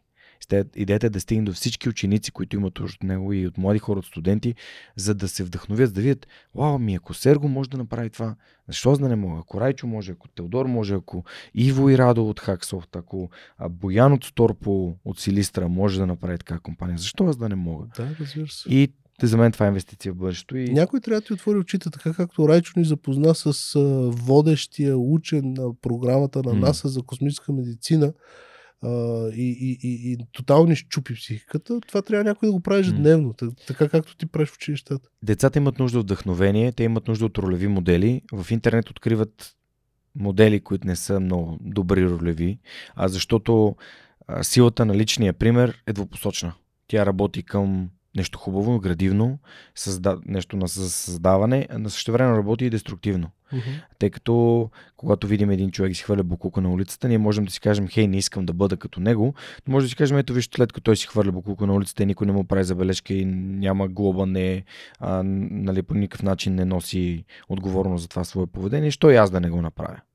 Та, да. затова аз искам да бъда там, за да знаят учениците, че в моят подкаст могат да намерят добри ролеви модели и да знаят къде да ги намерят. Та, а, Траян от заедно в част ми отвори очите, каза ми ти правиш скритата програма и от тогава посещавам училища из цяла България, основно извън София, защото вярвам в именно в това, че там не се случват толкова неща, колкото тук. Ако ти можеш да говориш с гимназисти, а, какво би им казал, какъв съвет би им дал. А, събирам си идеи, защото предстои ходене в Козлодуй.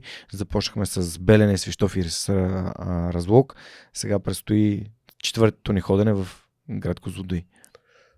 Аз а, често говоря с а, а, деца. А, ние обикаляме пък а, детски градини, а, училища при малките с кошери, когато има възможност, mm. даже с стъклен кошер, с живи пчели вътре. Така че се опитваме да инспирираме към а, нали, това, което ние правим, някакво любопитство. Mm-hmm. Което има успех, разбира се. И говоря често и с а, тинейджери, но с тинейджерите имам а, по-труден, а, в смисъл там е по-труден mm-hmm. разговор, защото от една страна ти трябва да им покажеш хубавото, т.е. да им кажеш, нали, виж, възможно е да станеш богат в България. Не е нужно да бъдеш а, а, престъпник. Между другото, Fun Story в Люлин, ние сме, бяхме единствения стартъп, когато сме регистрирали, затова и да преха проверка, защото не знаеха какво е стартъп. и се чудеха, вие се занимавате само с търговия, строителство и продажба. Какво значи, вие имате някакви тук пари, само харчите, не... откъде ги взехте? Та, много е трудно с а, а, тинейджерите, защото ти трябва да ги инспирираш през нещо, което те познават. Mm. А за съжаление, аз наблюдавам тинейджерите и сега ще ти кажа защо ти спомена за Букука и сега ще а, разкажа за, за Букука две бързи истории а, с а, тинейджери в двата mm. случая. А, трябва, да, трябва да говориш с тях и хем да ги надъхаш, обаче да не го представиш и прекалено трудно. Мога да си богат, обаче това е много трудно, трябва някакси да го обереш, като това може да е много интересно. и този подход е труден.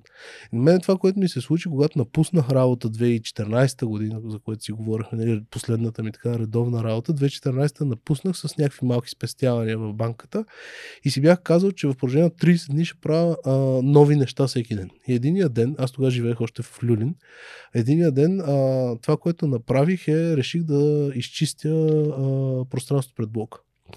Слезнах с една ролка чували. А, купих малко повече ръкавици а, за всички, които се надявах да дойдат, защото се надявах да повлека крак. И ненадейно, докато чистя, приближава така, един мой приятел от детството, няма да го цитирам по име, тъй като той се оказа, че е наркодилър и в момента това, което прави там е наркосделка. значи аз чиста букук, той прави сделка. И аз му казвам, а, бе, приятел, не искаш ли докато чакаш да ми помогнеш? И той така ако изгледа, допуши цигарата и вика, добре, ти, ти ще го правиш това? Викам, защото ме дразни. Аз живея нали, от среща и го виждам и ме дразни. И той вика, и ме ме дразни. Значи, дай да правя нещо. И започна така малко с делхота и събира буклук. Идват неговите клиенти и го гледат, викат, какво правиш? Абе, помагам, дразни ме. А, хубаво. И те взеха по един чувал и почнах. И аз в този момент нали, разбирам какво става свидетел. Това са хора дошли за нещо съвсем различно, обаче ги зарази нещо интересно, което реално е дразнител в тях. И да, то така става иновацията. Ти трябва да намериш нещо да дразни хората. А, след един час цялото пространство, е доста голямо, беше изчистено и хората бяха доволни. На следващия ден същите тия хора се бяха събрали отново там, нали, не знам точно какво правиха, мисля, че по-дълго седяха, нали? И не оставиха Букук. И това нещо много ми хареса. И следващото нещо, което нали, наскоро се случи, мисля, миналата година, а, докато чаках детето да си играе на едни катарушки, започнах да събирам буклук. То се инспирира от мене, нали, по-големия ми син, и каза, дай да помогна. На следващия ден, защото нямахме ръкавици тогава, на следващия ден дойдохме рано и започнахме да събираме буклук. И а, събрахме го, стана много хубаво. Следващия ден, нали, още един ден, а, отидахме пак да си играе и беше пълно с буклук. Значи нямаше кой да заразим с този пример. Имаше ги едни деца, дето стават по-късно, тинейджери, които идват на една беседка и те са си тинейджери. Смисъл, люпат си семки, пушат а, там разни и електронни неща и други. И а, цапат. Цапат и си фърлят бутилките и други такива неща. И аз тогава наблюдавах ги известно време преди ги заговоря, обаче нали, след като поговорих с някой от тях, си дах сметка, вие някакво правите. Всъщност проблема тук не е, че а, вие сте зле научени, защото mm-hmm. с един много бърз разговор ти осъзнаш, че тия деца наистина те нямат проблем с това да е чисто. Всъщност предпочитат да е чисто. Просто не го правят, защото е малко така по-модерно, по... А, не, не е просташко, а по-скоро е начин да възстанеш срещу Бун, системата. бунтарско е. Бунтарско. Да оставят отпечатък, но е по хубав начин. Да. И си дах сметка, че всъщност а, нашия град не предлага възможности на точно та, то, тази част от обществото, на тинейджерите, да се занимават с нещо. Било то с бойни изкуства, с планинарство, и това е моя, а, а, моята, Чето хоби. моето хоби. Да. Не мога на български, ми е много трудно ми идват думите по някакъв път. Не се прецени, добре се справиш. Но не, а, ням, няма къде да го практикуват и не е организирано някакси. Аз затова много И исках. приятелите им не го правят. Защото средата знаеш колко е важна. И то не е много кул, да, не е много модерно, не е много готино да се качиш както аз едно време на трамвай и да идеш в а, Витуша и да Не. тръгнеш нагоре и да знаеш, че единствено като трябва да се смрачава, трябва да се насочи надолу. Нали.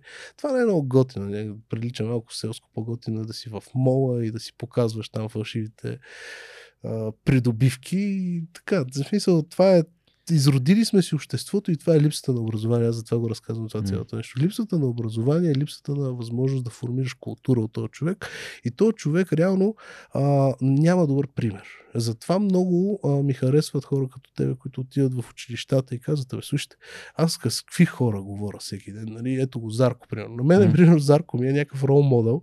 А, надявам се да не слуша, че да казва, ще се изчерва. А, но, примерно, много често, когато взимам бизнес решение, се питам, бе, Зарко, тук как би го оценил това? Той ми е на борда на директорите, между другото. И съответно това си е легит въпрос, дали важен въпрос, който трябва да си задавам.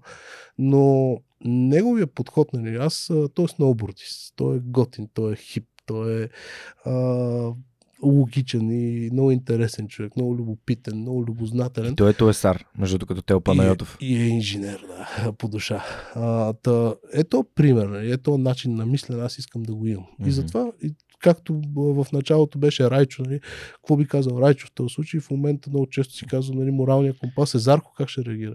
Какво би казали хората, на които аз се възхищавам и харесвам? Да, аз имам един много як цитат, че бих взел съвет само от хора, с които бих сменил мястото си.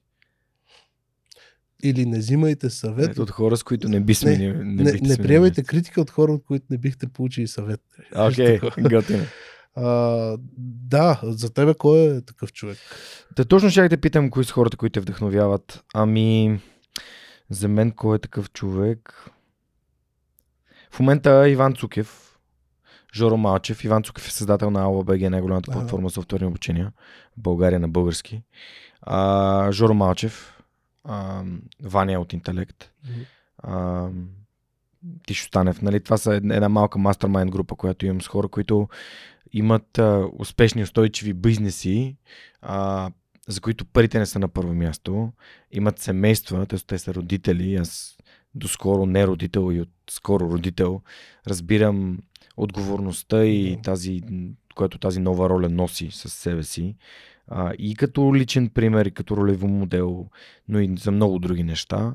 А, и Ники Трифонов, разбира се, като последния човек в групата. И, и всъщност Коцто, естествено, като последния наистина нов, нов член на групата, но умни, об- обграждам се от умни хора, от които наистина харесвам как мислят и а, хора, които наблягат на човешките взаимоотношения. А, естествено, като хора, които са ми гостували в подкаст, съм много впечатлен а, и от Райчо, от професор Вечев. А, Да. нали, ако трябва да, да, да правя списък, те ще са толкова много хора. От, доцент, доктор, а, от професор доктор Милена Георгиева, а, от Никола и от Лазар, че правят някакви неща, които уж са на обречени на неуспеха, но всъщност променят света.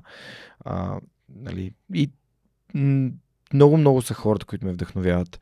То за мен най-вдъхновяващо е, че от всеки си взимам едно парченце пъзел и то някакси се напасва в точния момент, то се адаптира такова, оформя се и в един момент пасва там, където трябва и моя собствен път е сбор от съвети, препоръки, адаптирани към мен самия и моя контекст, неща, които съм си взел от тия разговори. Защото ти сядаш като човек, с който съм водил, може би два разговора сме провели с теб в живота си, ама ще излезеш като мой приятел, защото сме говорили 2-3 часа и не съм много хората, с които си провел 2-3 часа разговор за теб, твоята история, които си задали тия въпроси. А, се те накара да си кажеш, да, верно, защо го направих това и, и така нататък. Така че, а общо взето, хората, които ми гостуват, са хора, от които се уча и на които се възхищавам. Дай списък с други хора, които Ти му А, сещаш, ти- че ти лесно се сприятеляваш. И Това колко- беше осъзнаването, когато започнах подкаста. Това е нещо, което винаги съм носил в себе си. Еми да, то това е моето нещо. М. Това е, то беше осъзнаване, ми да, то това е 2 и 2, това е нещо, което носи стойност, помага на другите, моята мечта, нещо, което ми носи удоволствие и удовлетворение да се срещам с нови приятелства. Ползата, която аз имам е именно това да изграждам отношения с тия смислени, стойностни, градивни, положителни хора с ценности, морал, образование и възпитание.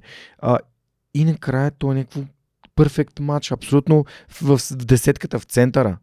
Аз бях ми, това е моето нещо, аз ще го правя за винаги. Да, така е. А, в смисъл ти не е нужно да се разбираш с човека по всичките показатели, но веднага може да се осъзнае, че М. има потенциал за синергичен разговор, нали? нещо, от което и двамата ще си тръгнете с повече, отколкото сте дали. И, и това, е, това е смисъл и на човешкото общуване. За мен е, то списък започва с нали, тия хора, които първоначално ми щупиха главата, нали, аз обичам да го казвам този израз, а, нали, Райчо и Зарко, но също и всички приближени до мене в компанията М. хора, като Ивайло от Eleven, който пък е така скрития, те- той тиха лимонка, нали? той а, много мисли, много наблюдава и в един момент нали, той а, изпъква с въпрос, който да те насочи на там, на където а, вероятно трябва да се насочиш. Но много е важно това, защото хората, на които най-много се възхищавам, обикновено не са ми дали решение. Те, те са създавали друга ситуация, която Мгм. трябва да реша. И нали, започва с а, на, да, Иво Изарко в а, борда ни на директорите, но минава и през а, моите колеги, като аз имам един колега, който е Владимир, той е Head of Marketing. Той много ме научил за това как да гледам на а, модерния дигитален свят, а, кое кара хората да правят определени неща. А, нашия CTO, а, Коцето, който пък а, ми препоръча книгата за дърветата, точно защото всичките ни разговори са насочени в такива някакви систематични неща. В смисъл, Мгм. ние с него не говорим обикновено за нали, какво си купих, как беше, еди къде си. Ами, Не е нали, битов разговор. Как работят дърветата, нали, как си общуват чрез мисъл на гъба. Толкова яко. Да, това е. Аз, аз не си давах сметка, извиняй, не си давах сметка колко е важно да има хора, с които говориш за идеи, за създаване, за книги, за концепции, за а, някакви такива абстрактни неща, преди да започна да правя подкаст. Не, си- не си давах сметка за това. Колко е ценно това да имаш такива хора в живота си. Та може да продължиш от това, че си благословен. Аз също смятам, че съм такъв. Благословен съм да съм заобиколен с хора, които мислят по този начин. Стефи, която тя е общо взето директора на истински мед в, при нас. Тя, ние викаме Стефи мама, защото тя има този подход да мисли за нещата всеобхватно, което пък е много интересно. М. Ти трябва да мислиш за всички аспекти. Което, между другото, е и основната причина жените са много добри менеджери. Те могат да мислят и да разпределят емоциите и ресурсите си в различни полета. Нали? Не са като нас. А, хора от университета, нали, преподаватели, които много съм мразил, докато са ме турмозили, които много съм уважавал, след като съм разбрал защо са го правили. А, това, са, това са хората, които са оформили начина по който аз взимам решения. И съм много благодарен всъщност, че имам такива хора, които могат да допитам в съзнанието си, когато съм изправен пред някаква дилема, мога да извикам някой в съзнанието си, понеже съм говорил толкова М. много в него, че да ми се скара на ум, нали? Защото по някой път буквално се е случило, добре, сега тази сделка добра ли е за нас? И изведнъж си мисля, Зарко какво ще каже? Зарко ще каже, абе, а, Unit Economics не работят за това нещо. Unit Economics трябва да се преведе като математиката зад този продукт не, не, не работи. А, така че се стегни и измисли нещо смислено. Или дали Райчо, който би казал, я се занимай с а, тия палячовци тук, където а, се опитват само да си направят пиар. А, погледни за това и къде ти е наистина смисъл да не влагаш ресурси в някакви безсмислени кампании. Та, това, е, това е много хубаво. Аз много харесвам позицията, в която се намирам, че всъщност много хора обичат да си говорят с мене за а, книги, за идеи, за М. прогрес. Колко човек сте в полените?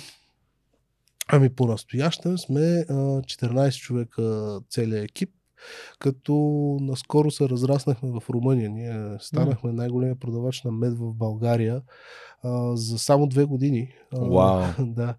Ами, предложихме една иновация на, на бизнес сцената. В смисъл това да познаваш къде идва храната си, храната ти, да има пълна проследяемост и Mm-hmm. а, нали, отговорност навсякъде. Това, това е нещо, което българския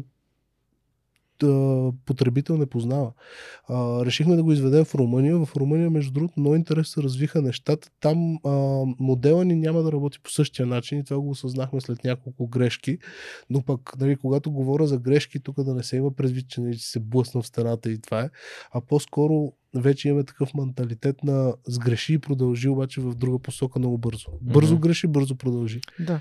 И сега се оказва, че в Румъния просто ще възприеме друг модел, но ще изпълняваме горе-долу същия бизнес модел със същата мисия, със сигурност. Ще итерирате. Ще итерираме. Аз много вярвам в това. Просто не си бях дал сметка, че аз през целия си живот не съм имал никакъв проблем да стартирам нещо ново, дори без да знам нищо за него. А, и точно това какво предимство ми дава да правя нещо, което не познавам и с две-три повторения да го правя на ниво, което е много високо вече, защото съм видял кое работи, кое не и подкаст е нагледния пример за това. Ми пожелавам успех на полените в, в Румъния.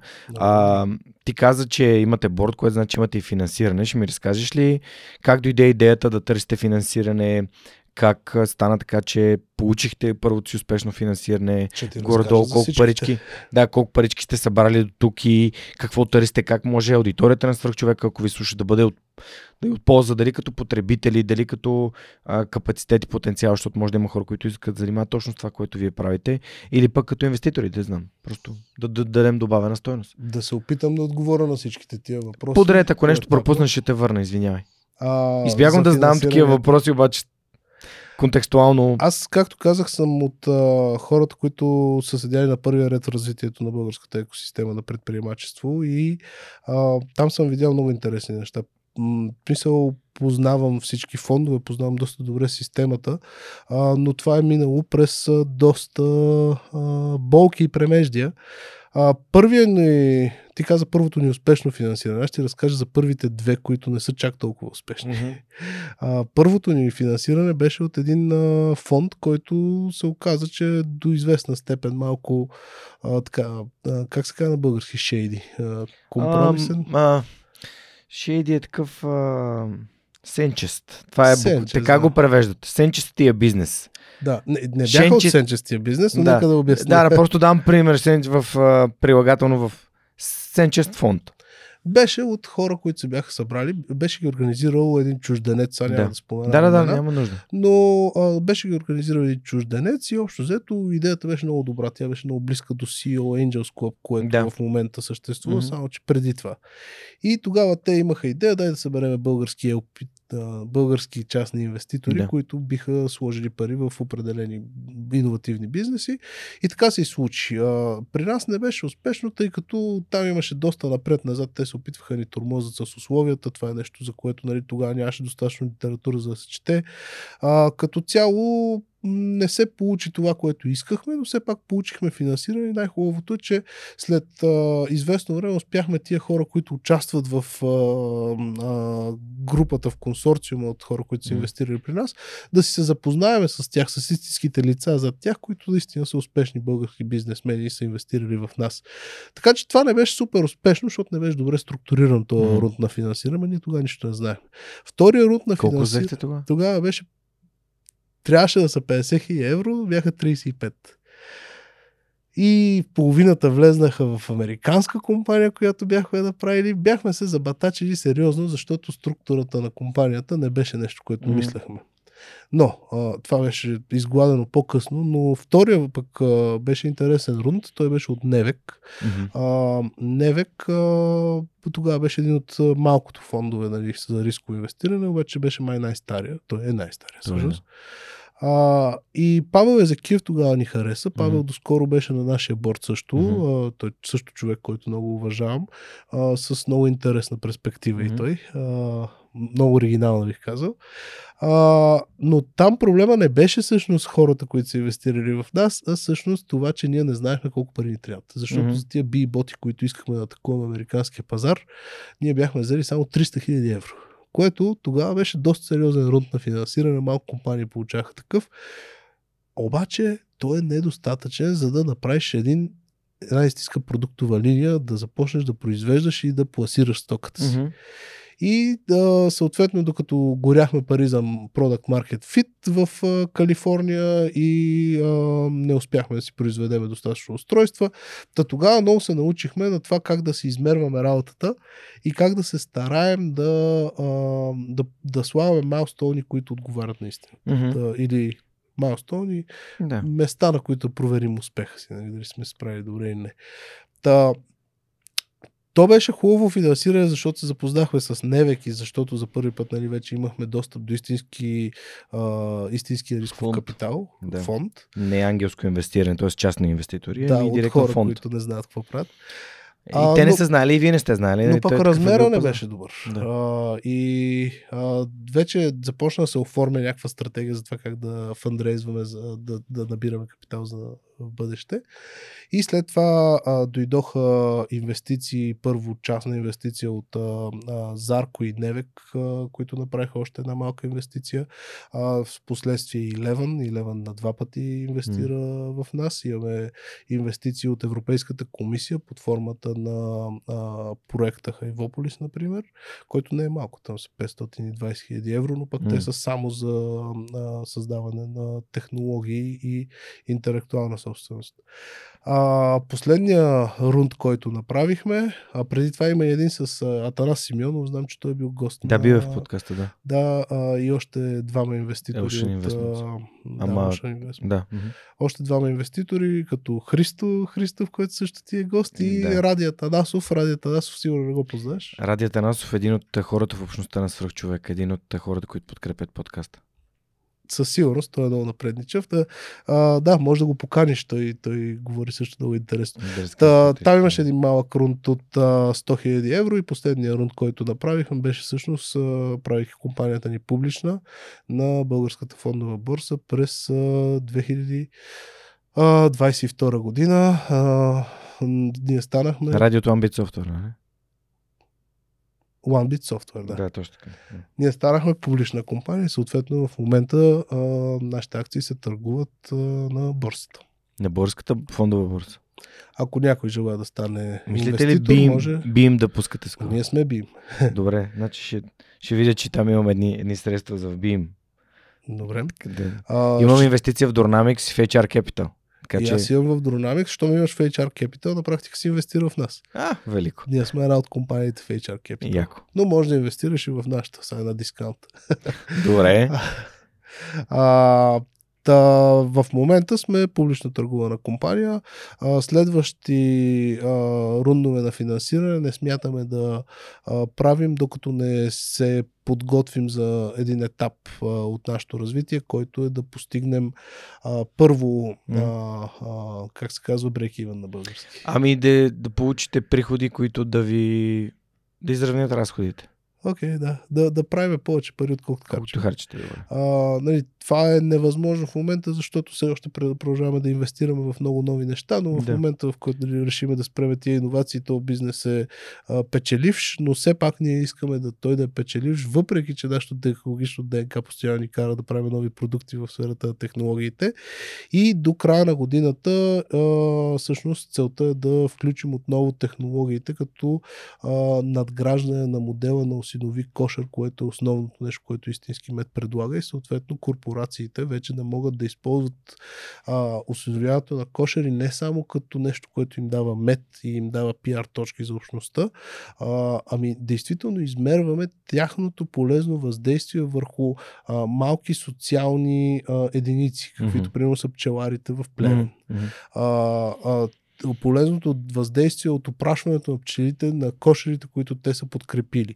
А, както и да им помагаме с а, ESG, тъй като ние ненадейно се превърнахме в експерти в ESG сегмента Мгм. и помагаме на компаниите вече да а, навигират как да се справят с това. Ние го правим много интелигентно, между другото. Внедряваме един нов слой на ам, изкуствен интелект, където а, ние може да помогнем на компанията ти директно да а, измисли какви инициативи да включи и да започне да изпълнява, за да подобри своя ESG резултат.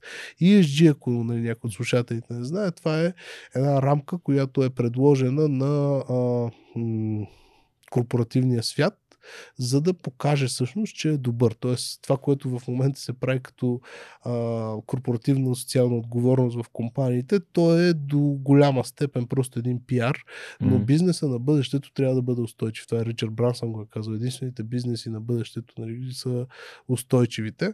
Така че трябва да мерим влиянието си ние върху средата и то в, економи... в екологичната среда, в социалната среда и това как ние влияем на governance, което не знам как се превежда управление. български, но управление, т.е. Да. как да елиминираме корупция, как да повишим качество и така нататък, да повишим равнопоставеността, мъже, жени и така нататък.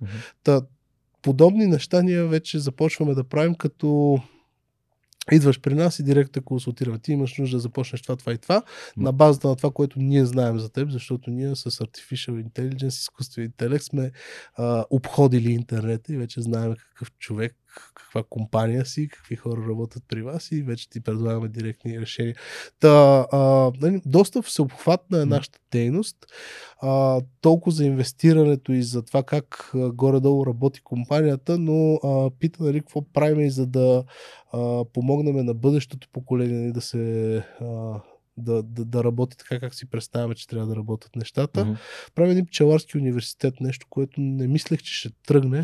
Значи аз викам този човек, сега ще спре и ще каже, е, тия неща правим.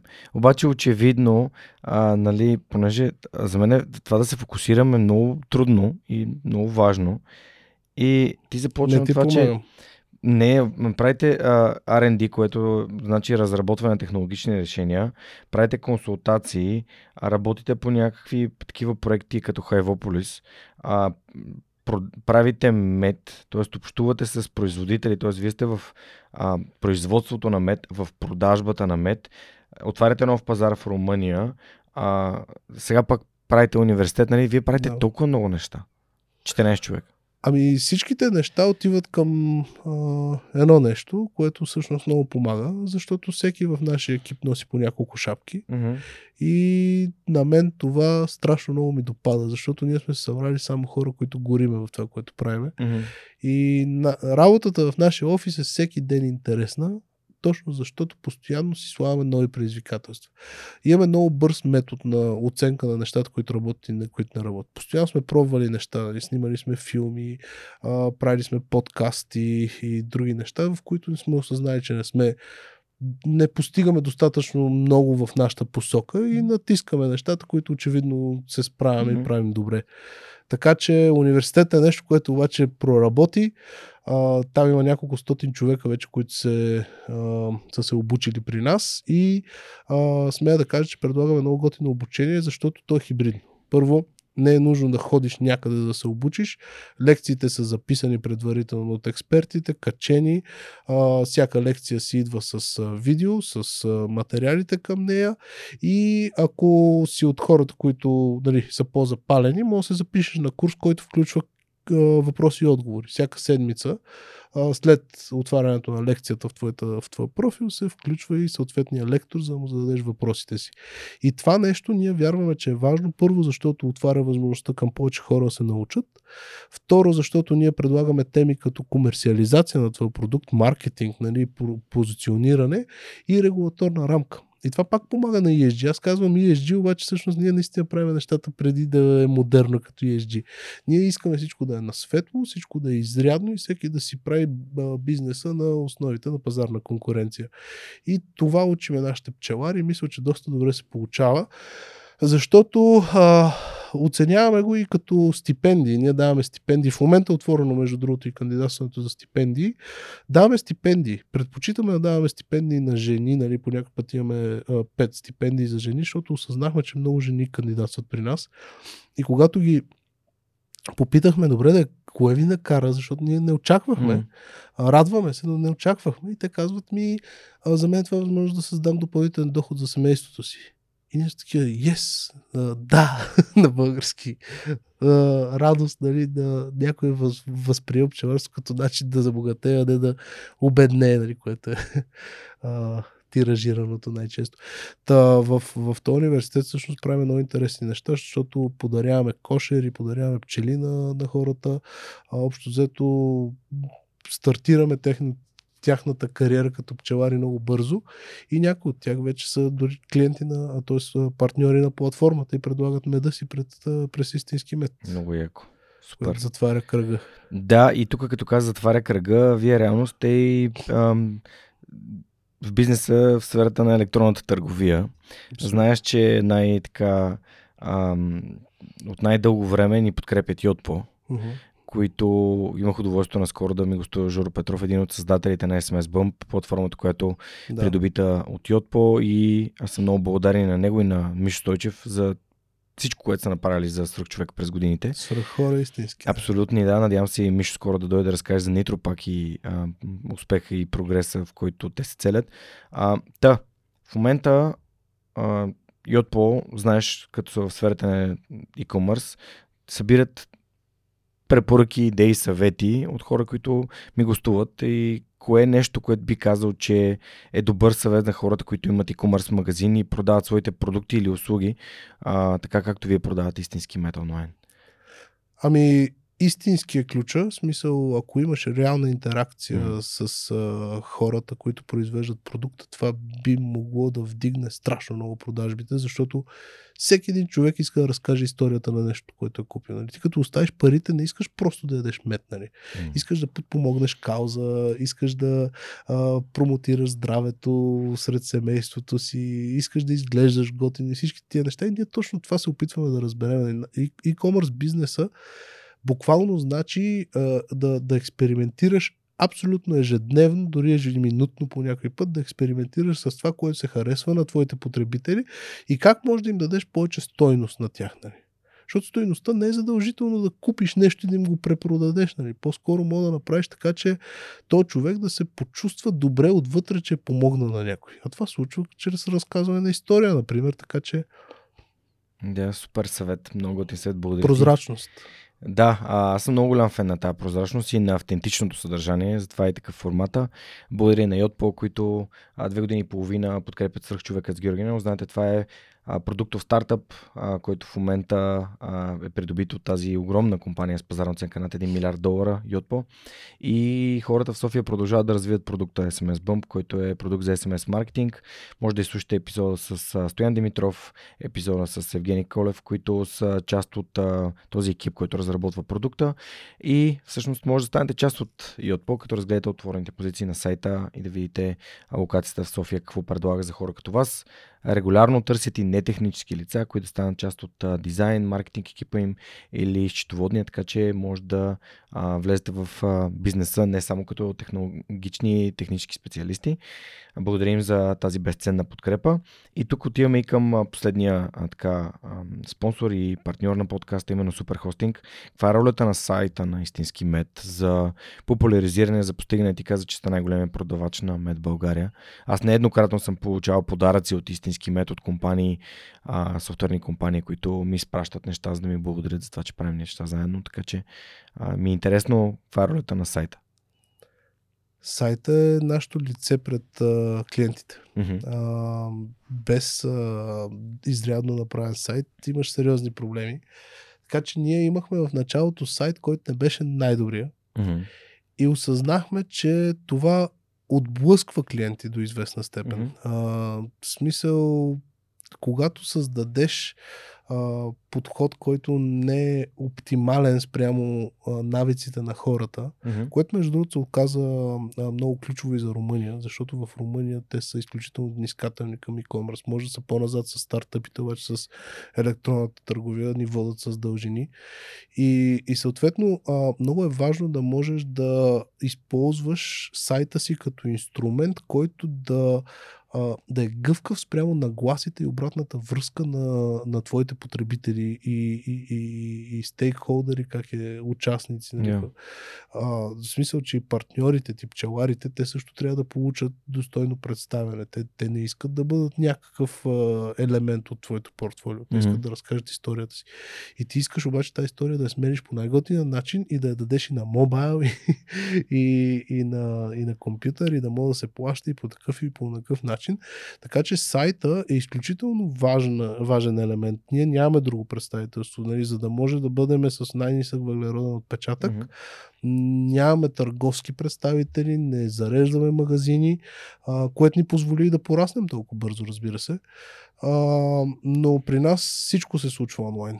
А, 99% от бизнеса ни е онлайн и съответно, ако нямаш изряден сайт, който е подготвен за всичко, а, ще страдаш. Така че много благодаря. Тук е момента шаут-аут към Киро, нашия вебмастър. Човека тихо присъствие в нашата компания, който кара локомотива да върви. Супер. А, аз пък ще направя един шаут-аут към Супер Хостинг, които ни подкрепят и всъщност хостват и сайта на Свърхчовека. Те и нашия го хост.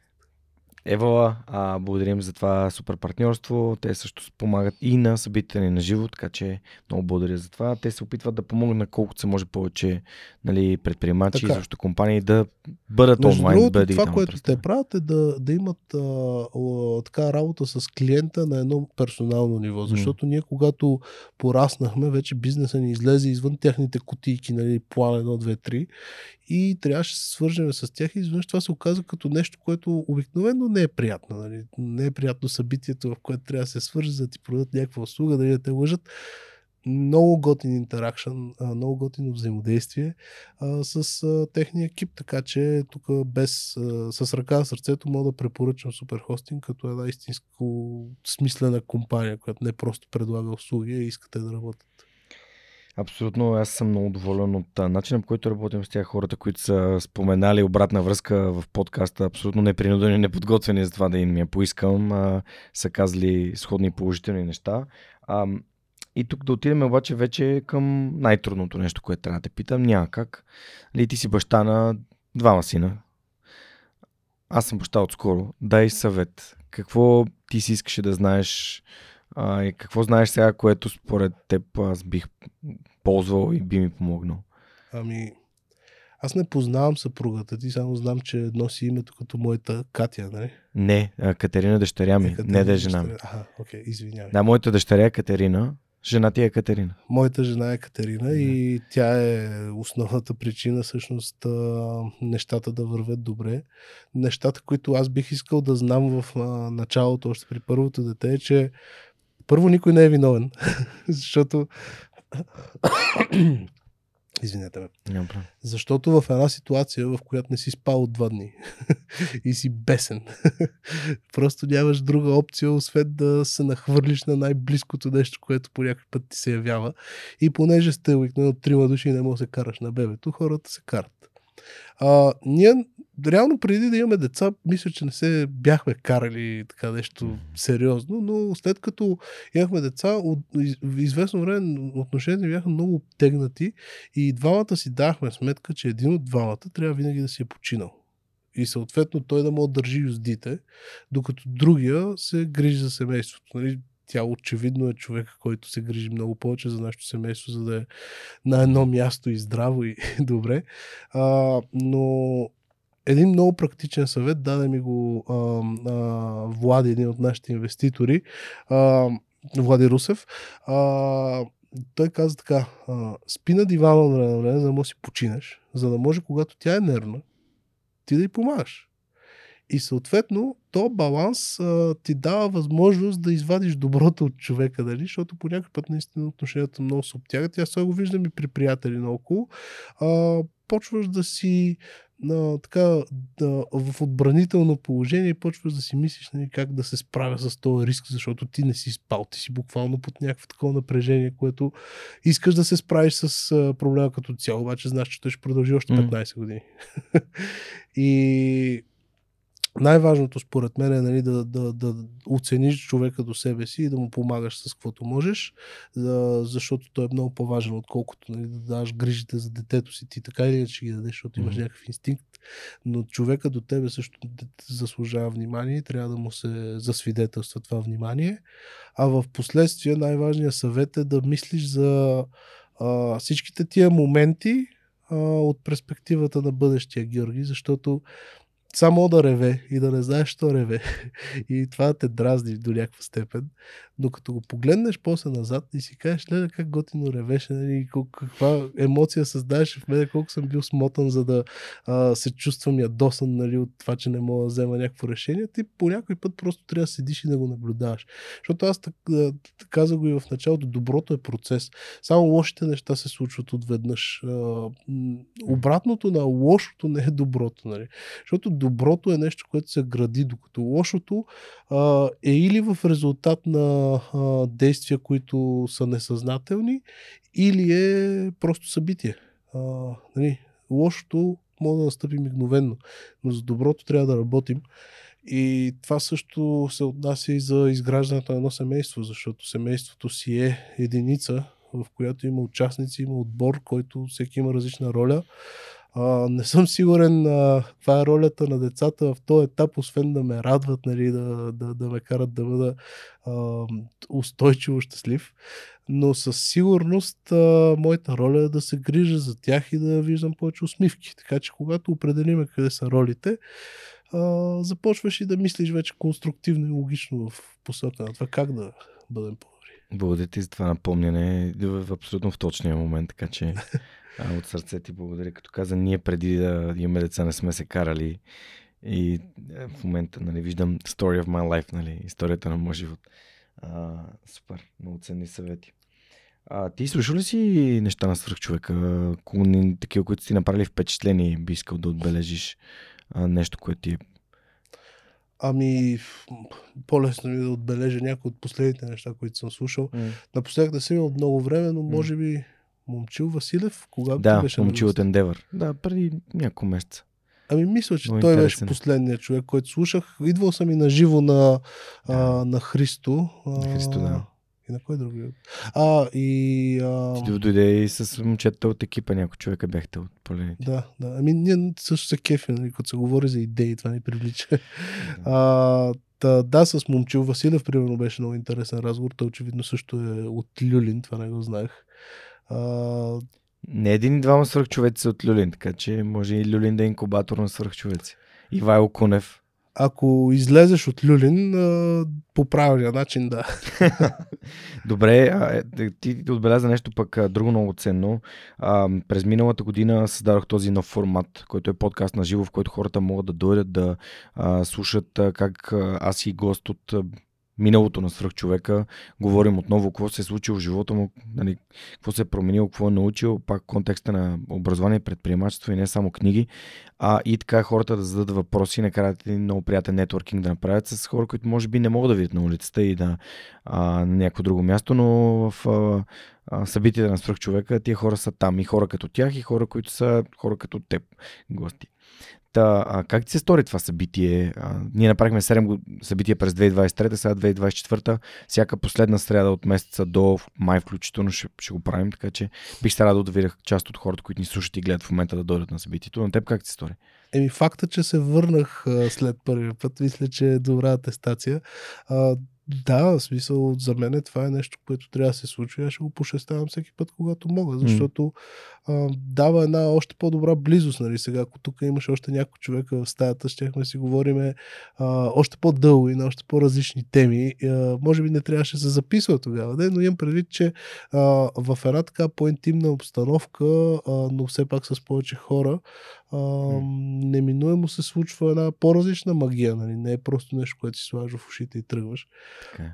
Защото тия хора, в смисъл, хората, които ти каниш като Христо, в смисъл, това е, това е човек, който мисли по много нестандартен начин. Mm. Колкото и той да а, се движи спрямо някакви рамки, които mm. съществуват, колкото да, да използва готови анализи, неговото мислене е нестандартно. И, и това е интересно да го видиш и в, а, на живо, защото човека не е просто една уста, нали, мозък, дето говори там, а по, по-скоро човека си е а, някаква целокупност от всички неща, които му се случват. И на живо е много по-различно и по-лесно да усетиш, че mm.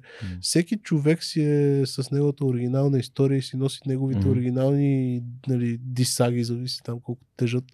А, това на, на живо много по-лесно се усеща, много по-близка е връзката с човека. А пък и след това мога да продължиш темата с други хора, които вероятно ще имат и различни гледни точки на място, докато още сте инспирирани, което нали го нямаш в подкаста. Не мога да те слушам по Spotify и когато искам да опонирам на нещо, сега да направя? Извънда по телефона, е, Георги, тук не си прав, нали? Докато в този формат можеш. Ще те изчакам след това, ще ти кажа, трябваше да го питаш. Супер, благодаря ти много, че си присъствал по този начин. А, хората, които идват на местата, не, те не си взимат билети, но реално правят дарения към, към фундацията. Това позволява да ходим на повече места, да снимаме. Ето, днес се запознаваш с Цецо, който снима влоговете, а, да монтираме, да правим, нали, а, да създаваме по устойчиво добро, по Устойчиво. начин на свръхчовека. А, благодаря ти за, за нещата, които каза. И тук да трябва да се върна, няма как да не се върна понеже шегата е, че свръхчовекът с Георги Ненов реално е жена ми. И не да е свръхчовекът с Георги Ненов. А в твоя случай ти си имаш един друг свръхчовек до теб в твоето семейство. Каза жена ти е Катерина Нулини. Тя е а, създател на Таратанци, което Точно. е една много яка инициатива. Всъщност какво е да имаш вкъщи а, друг свръхчовек, който да също да е предприемчив, освен да е а, нали, супер мам, нали? Това е ясно, че всички жени, които а, имат а, ние мъжете според мен не бихме се справили да, да отгледаме деца сами, така че но жените могат, очевидно доказано. А, та, какво е да имаш такъв партньор в живота си? Еми, таралеш гащите, откровено. Но е забавно това. Пренася тази атмосфера, която ти казва Джеми в, къ... в работа.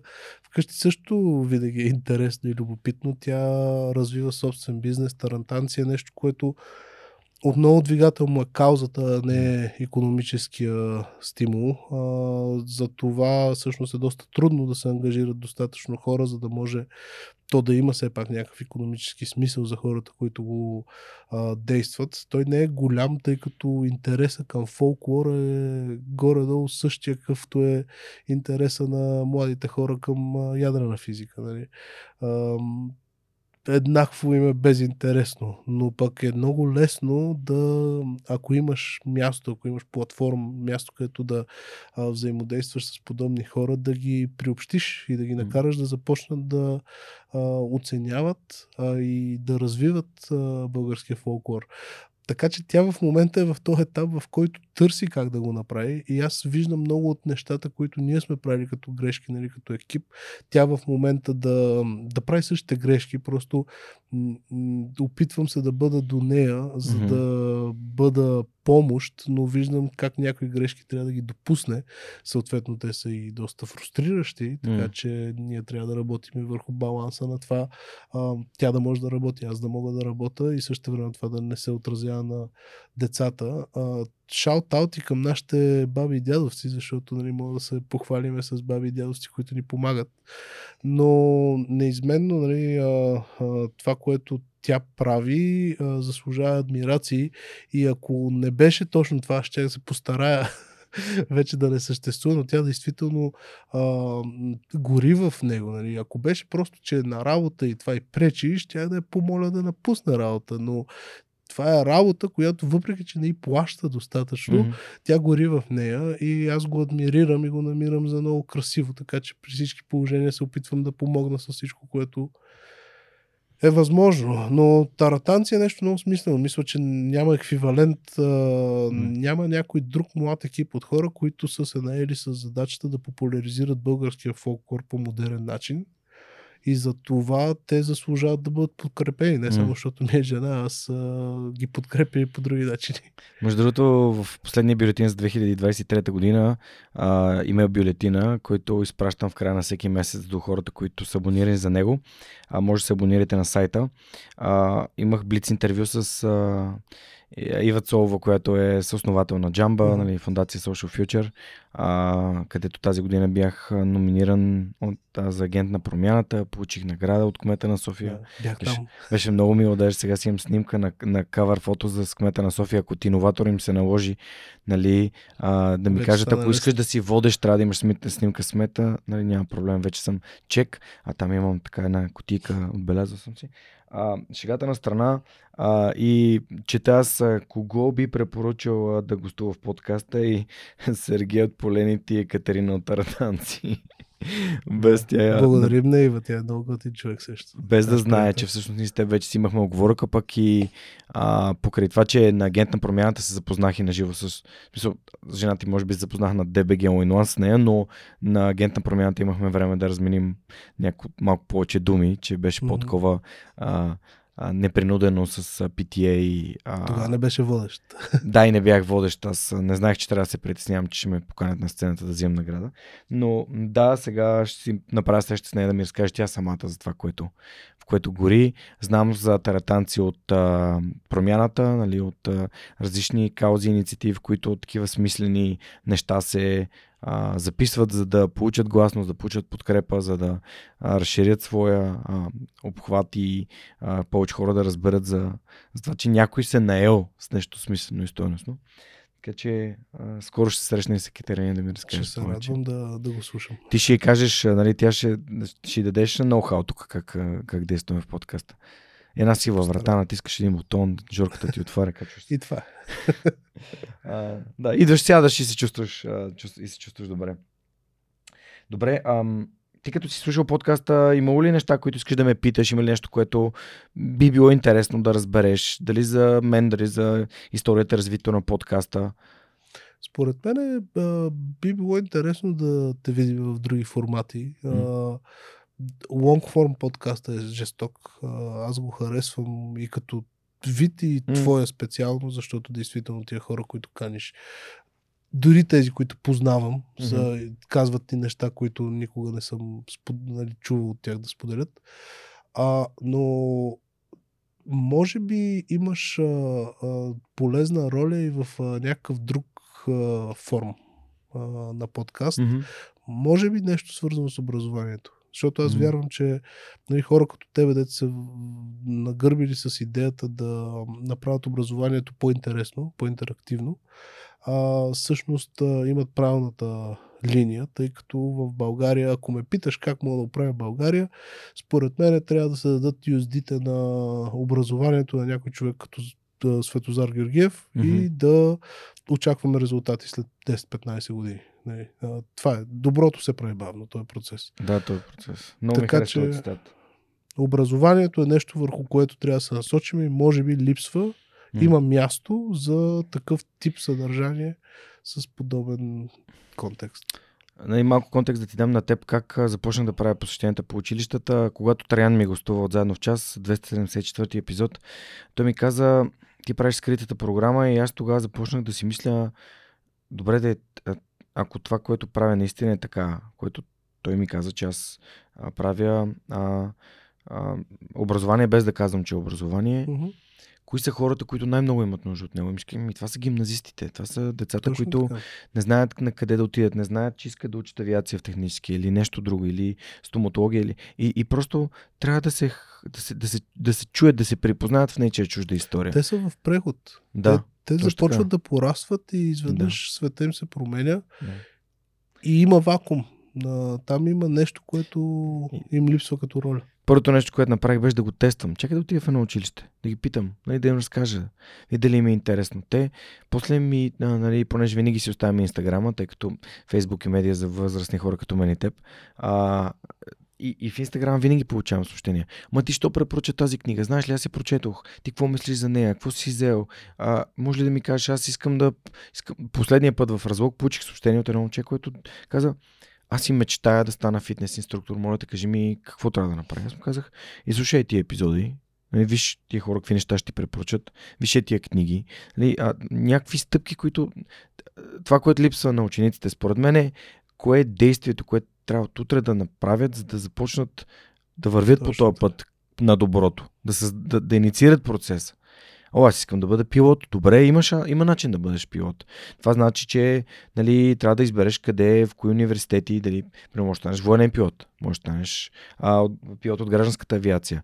А, нали, има други, има начини, по които можеш да станеш част от всяка индустрия, които не са просто през предната врата. Нали? Да развиеш умения, които са полезни, които могат да създадат добавена стойност. Ето, ти си завършил авиация, но занимаваш се с други неща, които летят, които не са самолети.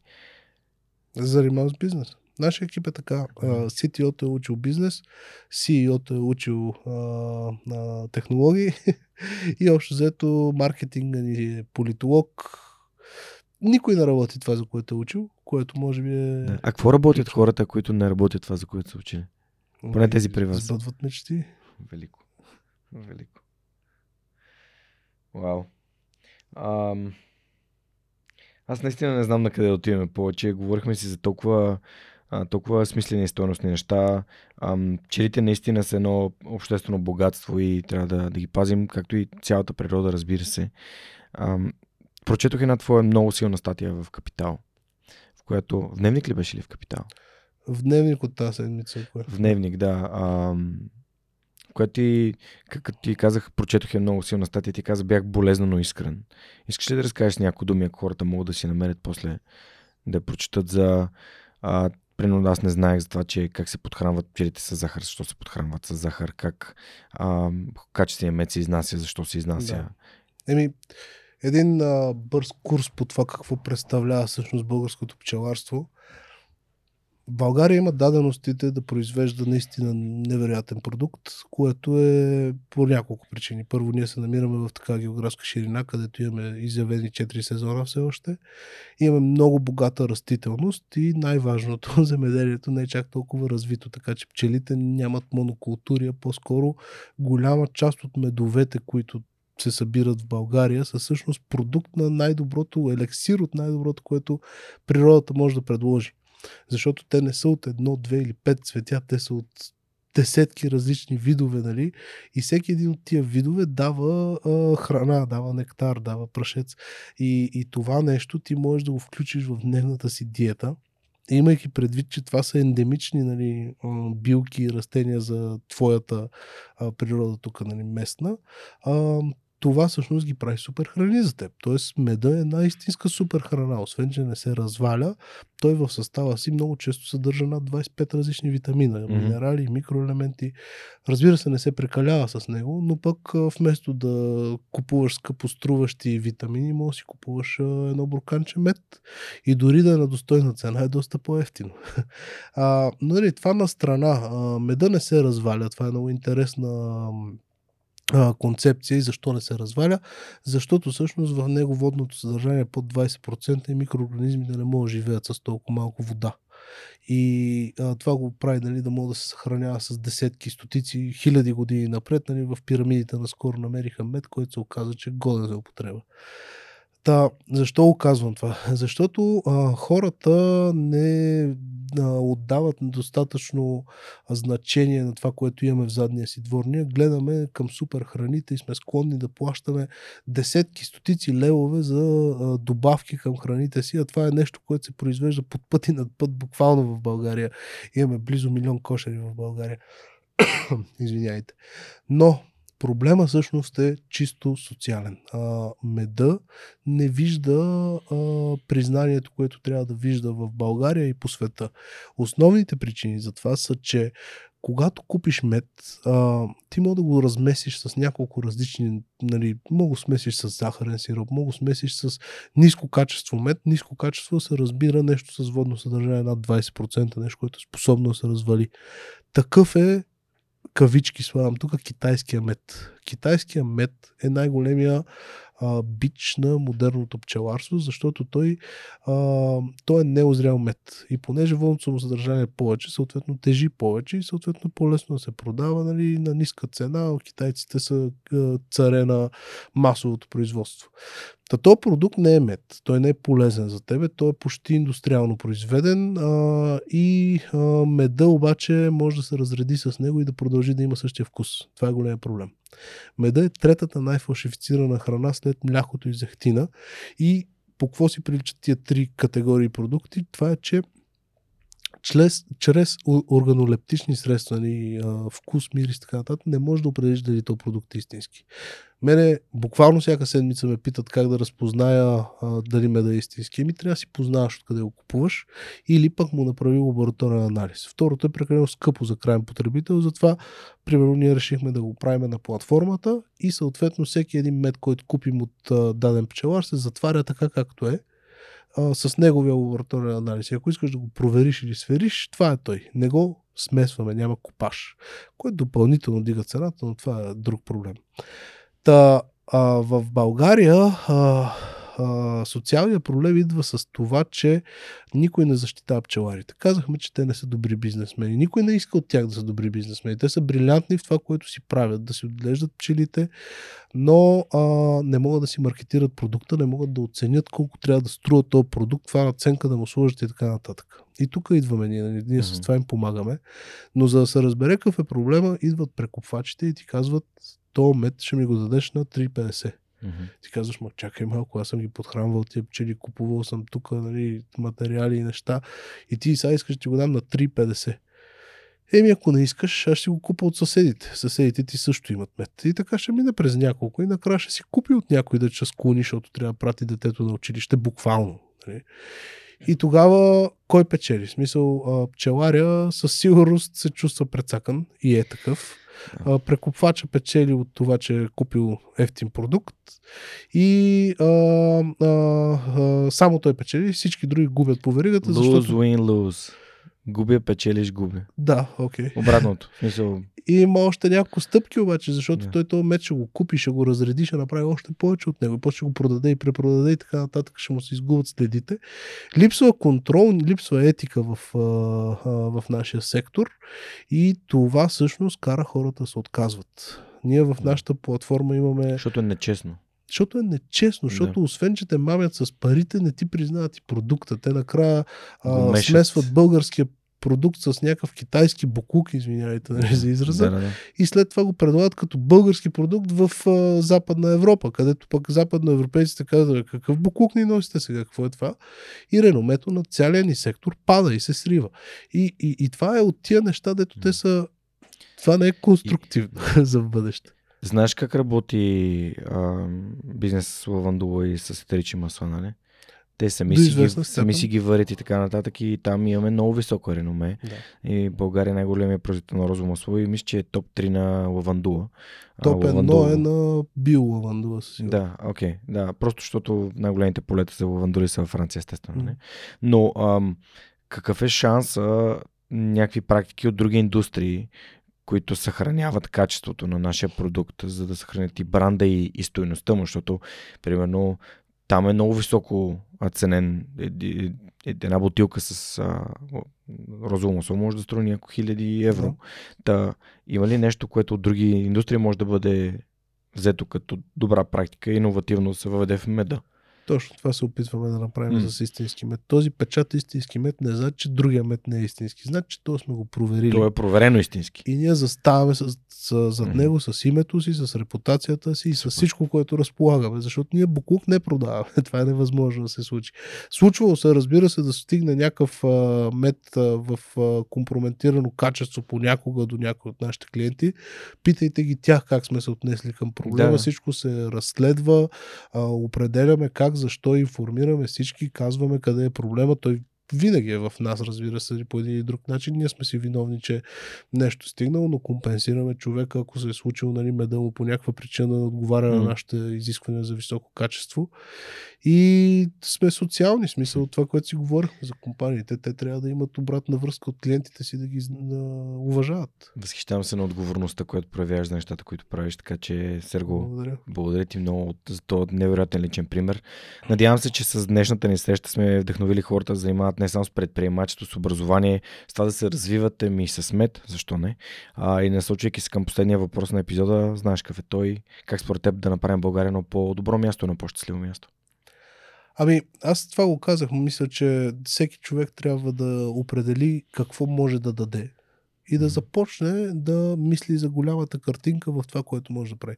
Ти си с образованието, аз съм с биоразнообразието, а, Райчо е с космоса. И всеки да си фане това, в което е добър и да мисли как може да бъде устойчиво щастлив. Защото за мен М. да си устойчиво щастлив значи да си полезен на другите и а, то да го правиш по един систематичен начин. Така че намерете това, в което сте добри и започнете да, а, да залагате повече на него. Развивайте се и градете.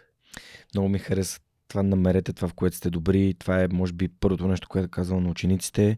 А, погледнете навътре към себе си и съберете обратната връзка на любимите ви хора, за да ви кажат кои са тези неща, които на вас видват с лекота и отвътре. Вие, може би, дори не ги забелязвате. Опознайте себе си с други думи. Mm-hmm. Така че, благодаря, че оказваш. О, уважаеми приятели, на гости в измините почти 3 часа ни беше Сергей Петров, предприемач, баща, родител, човек, който се занимава и обича пчелите, пчелар, разбира се. Ако това нещо, което сте чули и ви е харесало, моля, споделете го с приятелите си. Ако искате да подкрепите свърхчовека, най-лесното нещо, което може да направите е да коментирате под видеото в YouTube и да разкажете на своите приятели за това, което сте чули и видяли тук. Разбира се, има шанс в бутона под, чрез бутона подкрепи ни на сайта на Свърхчовека да станете част от нашата общност.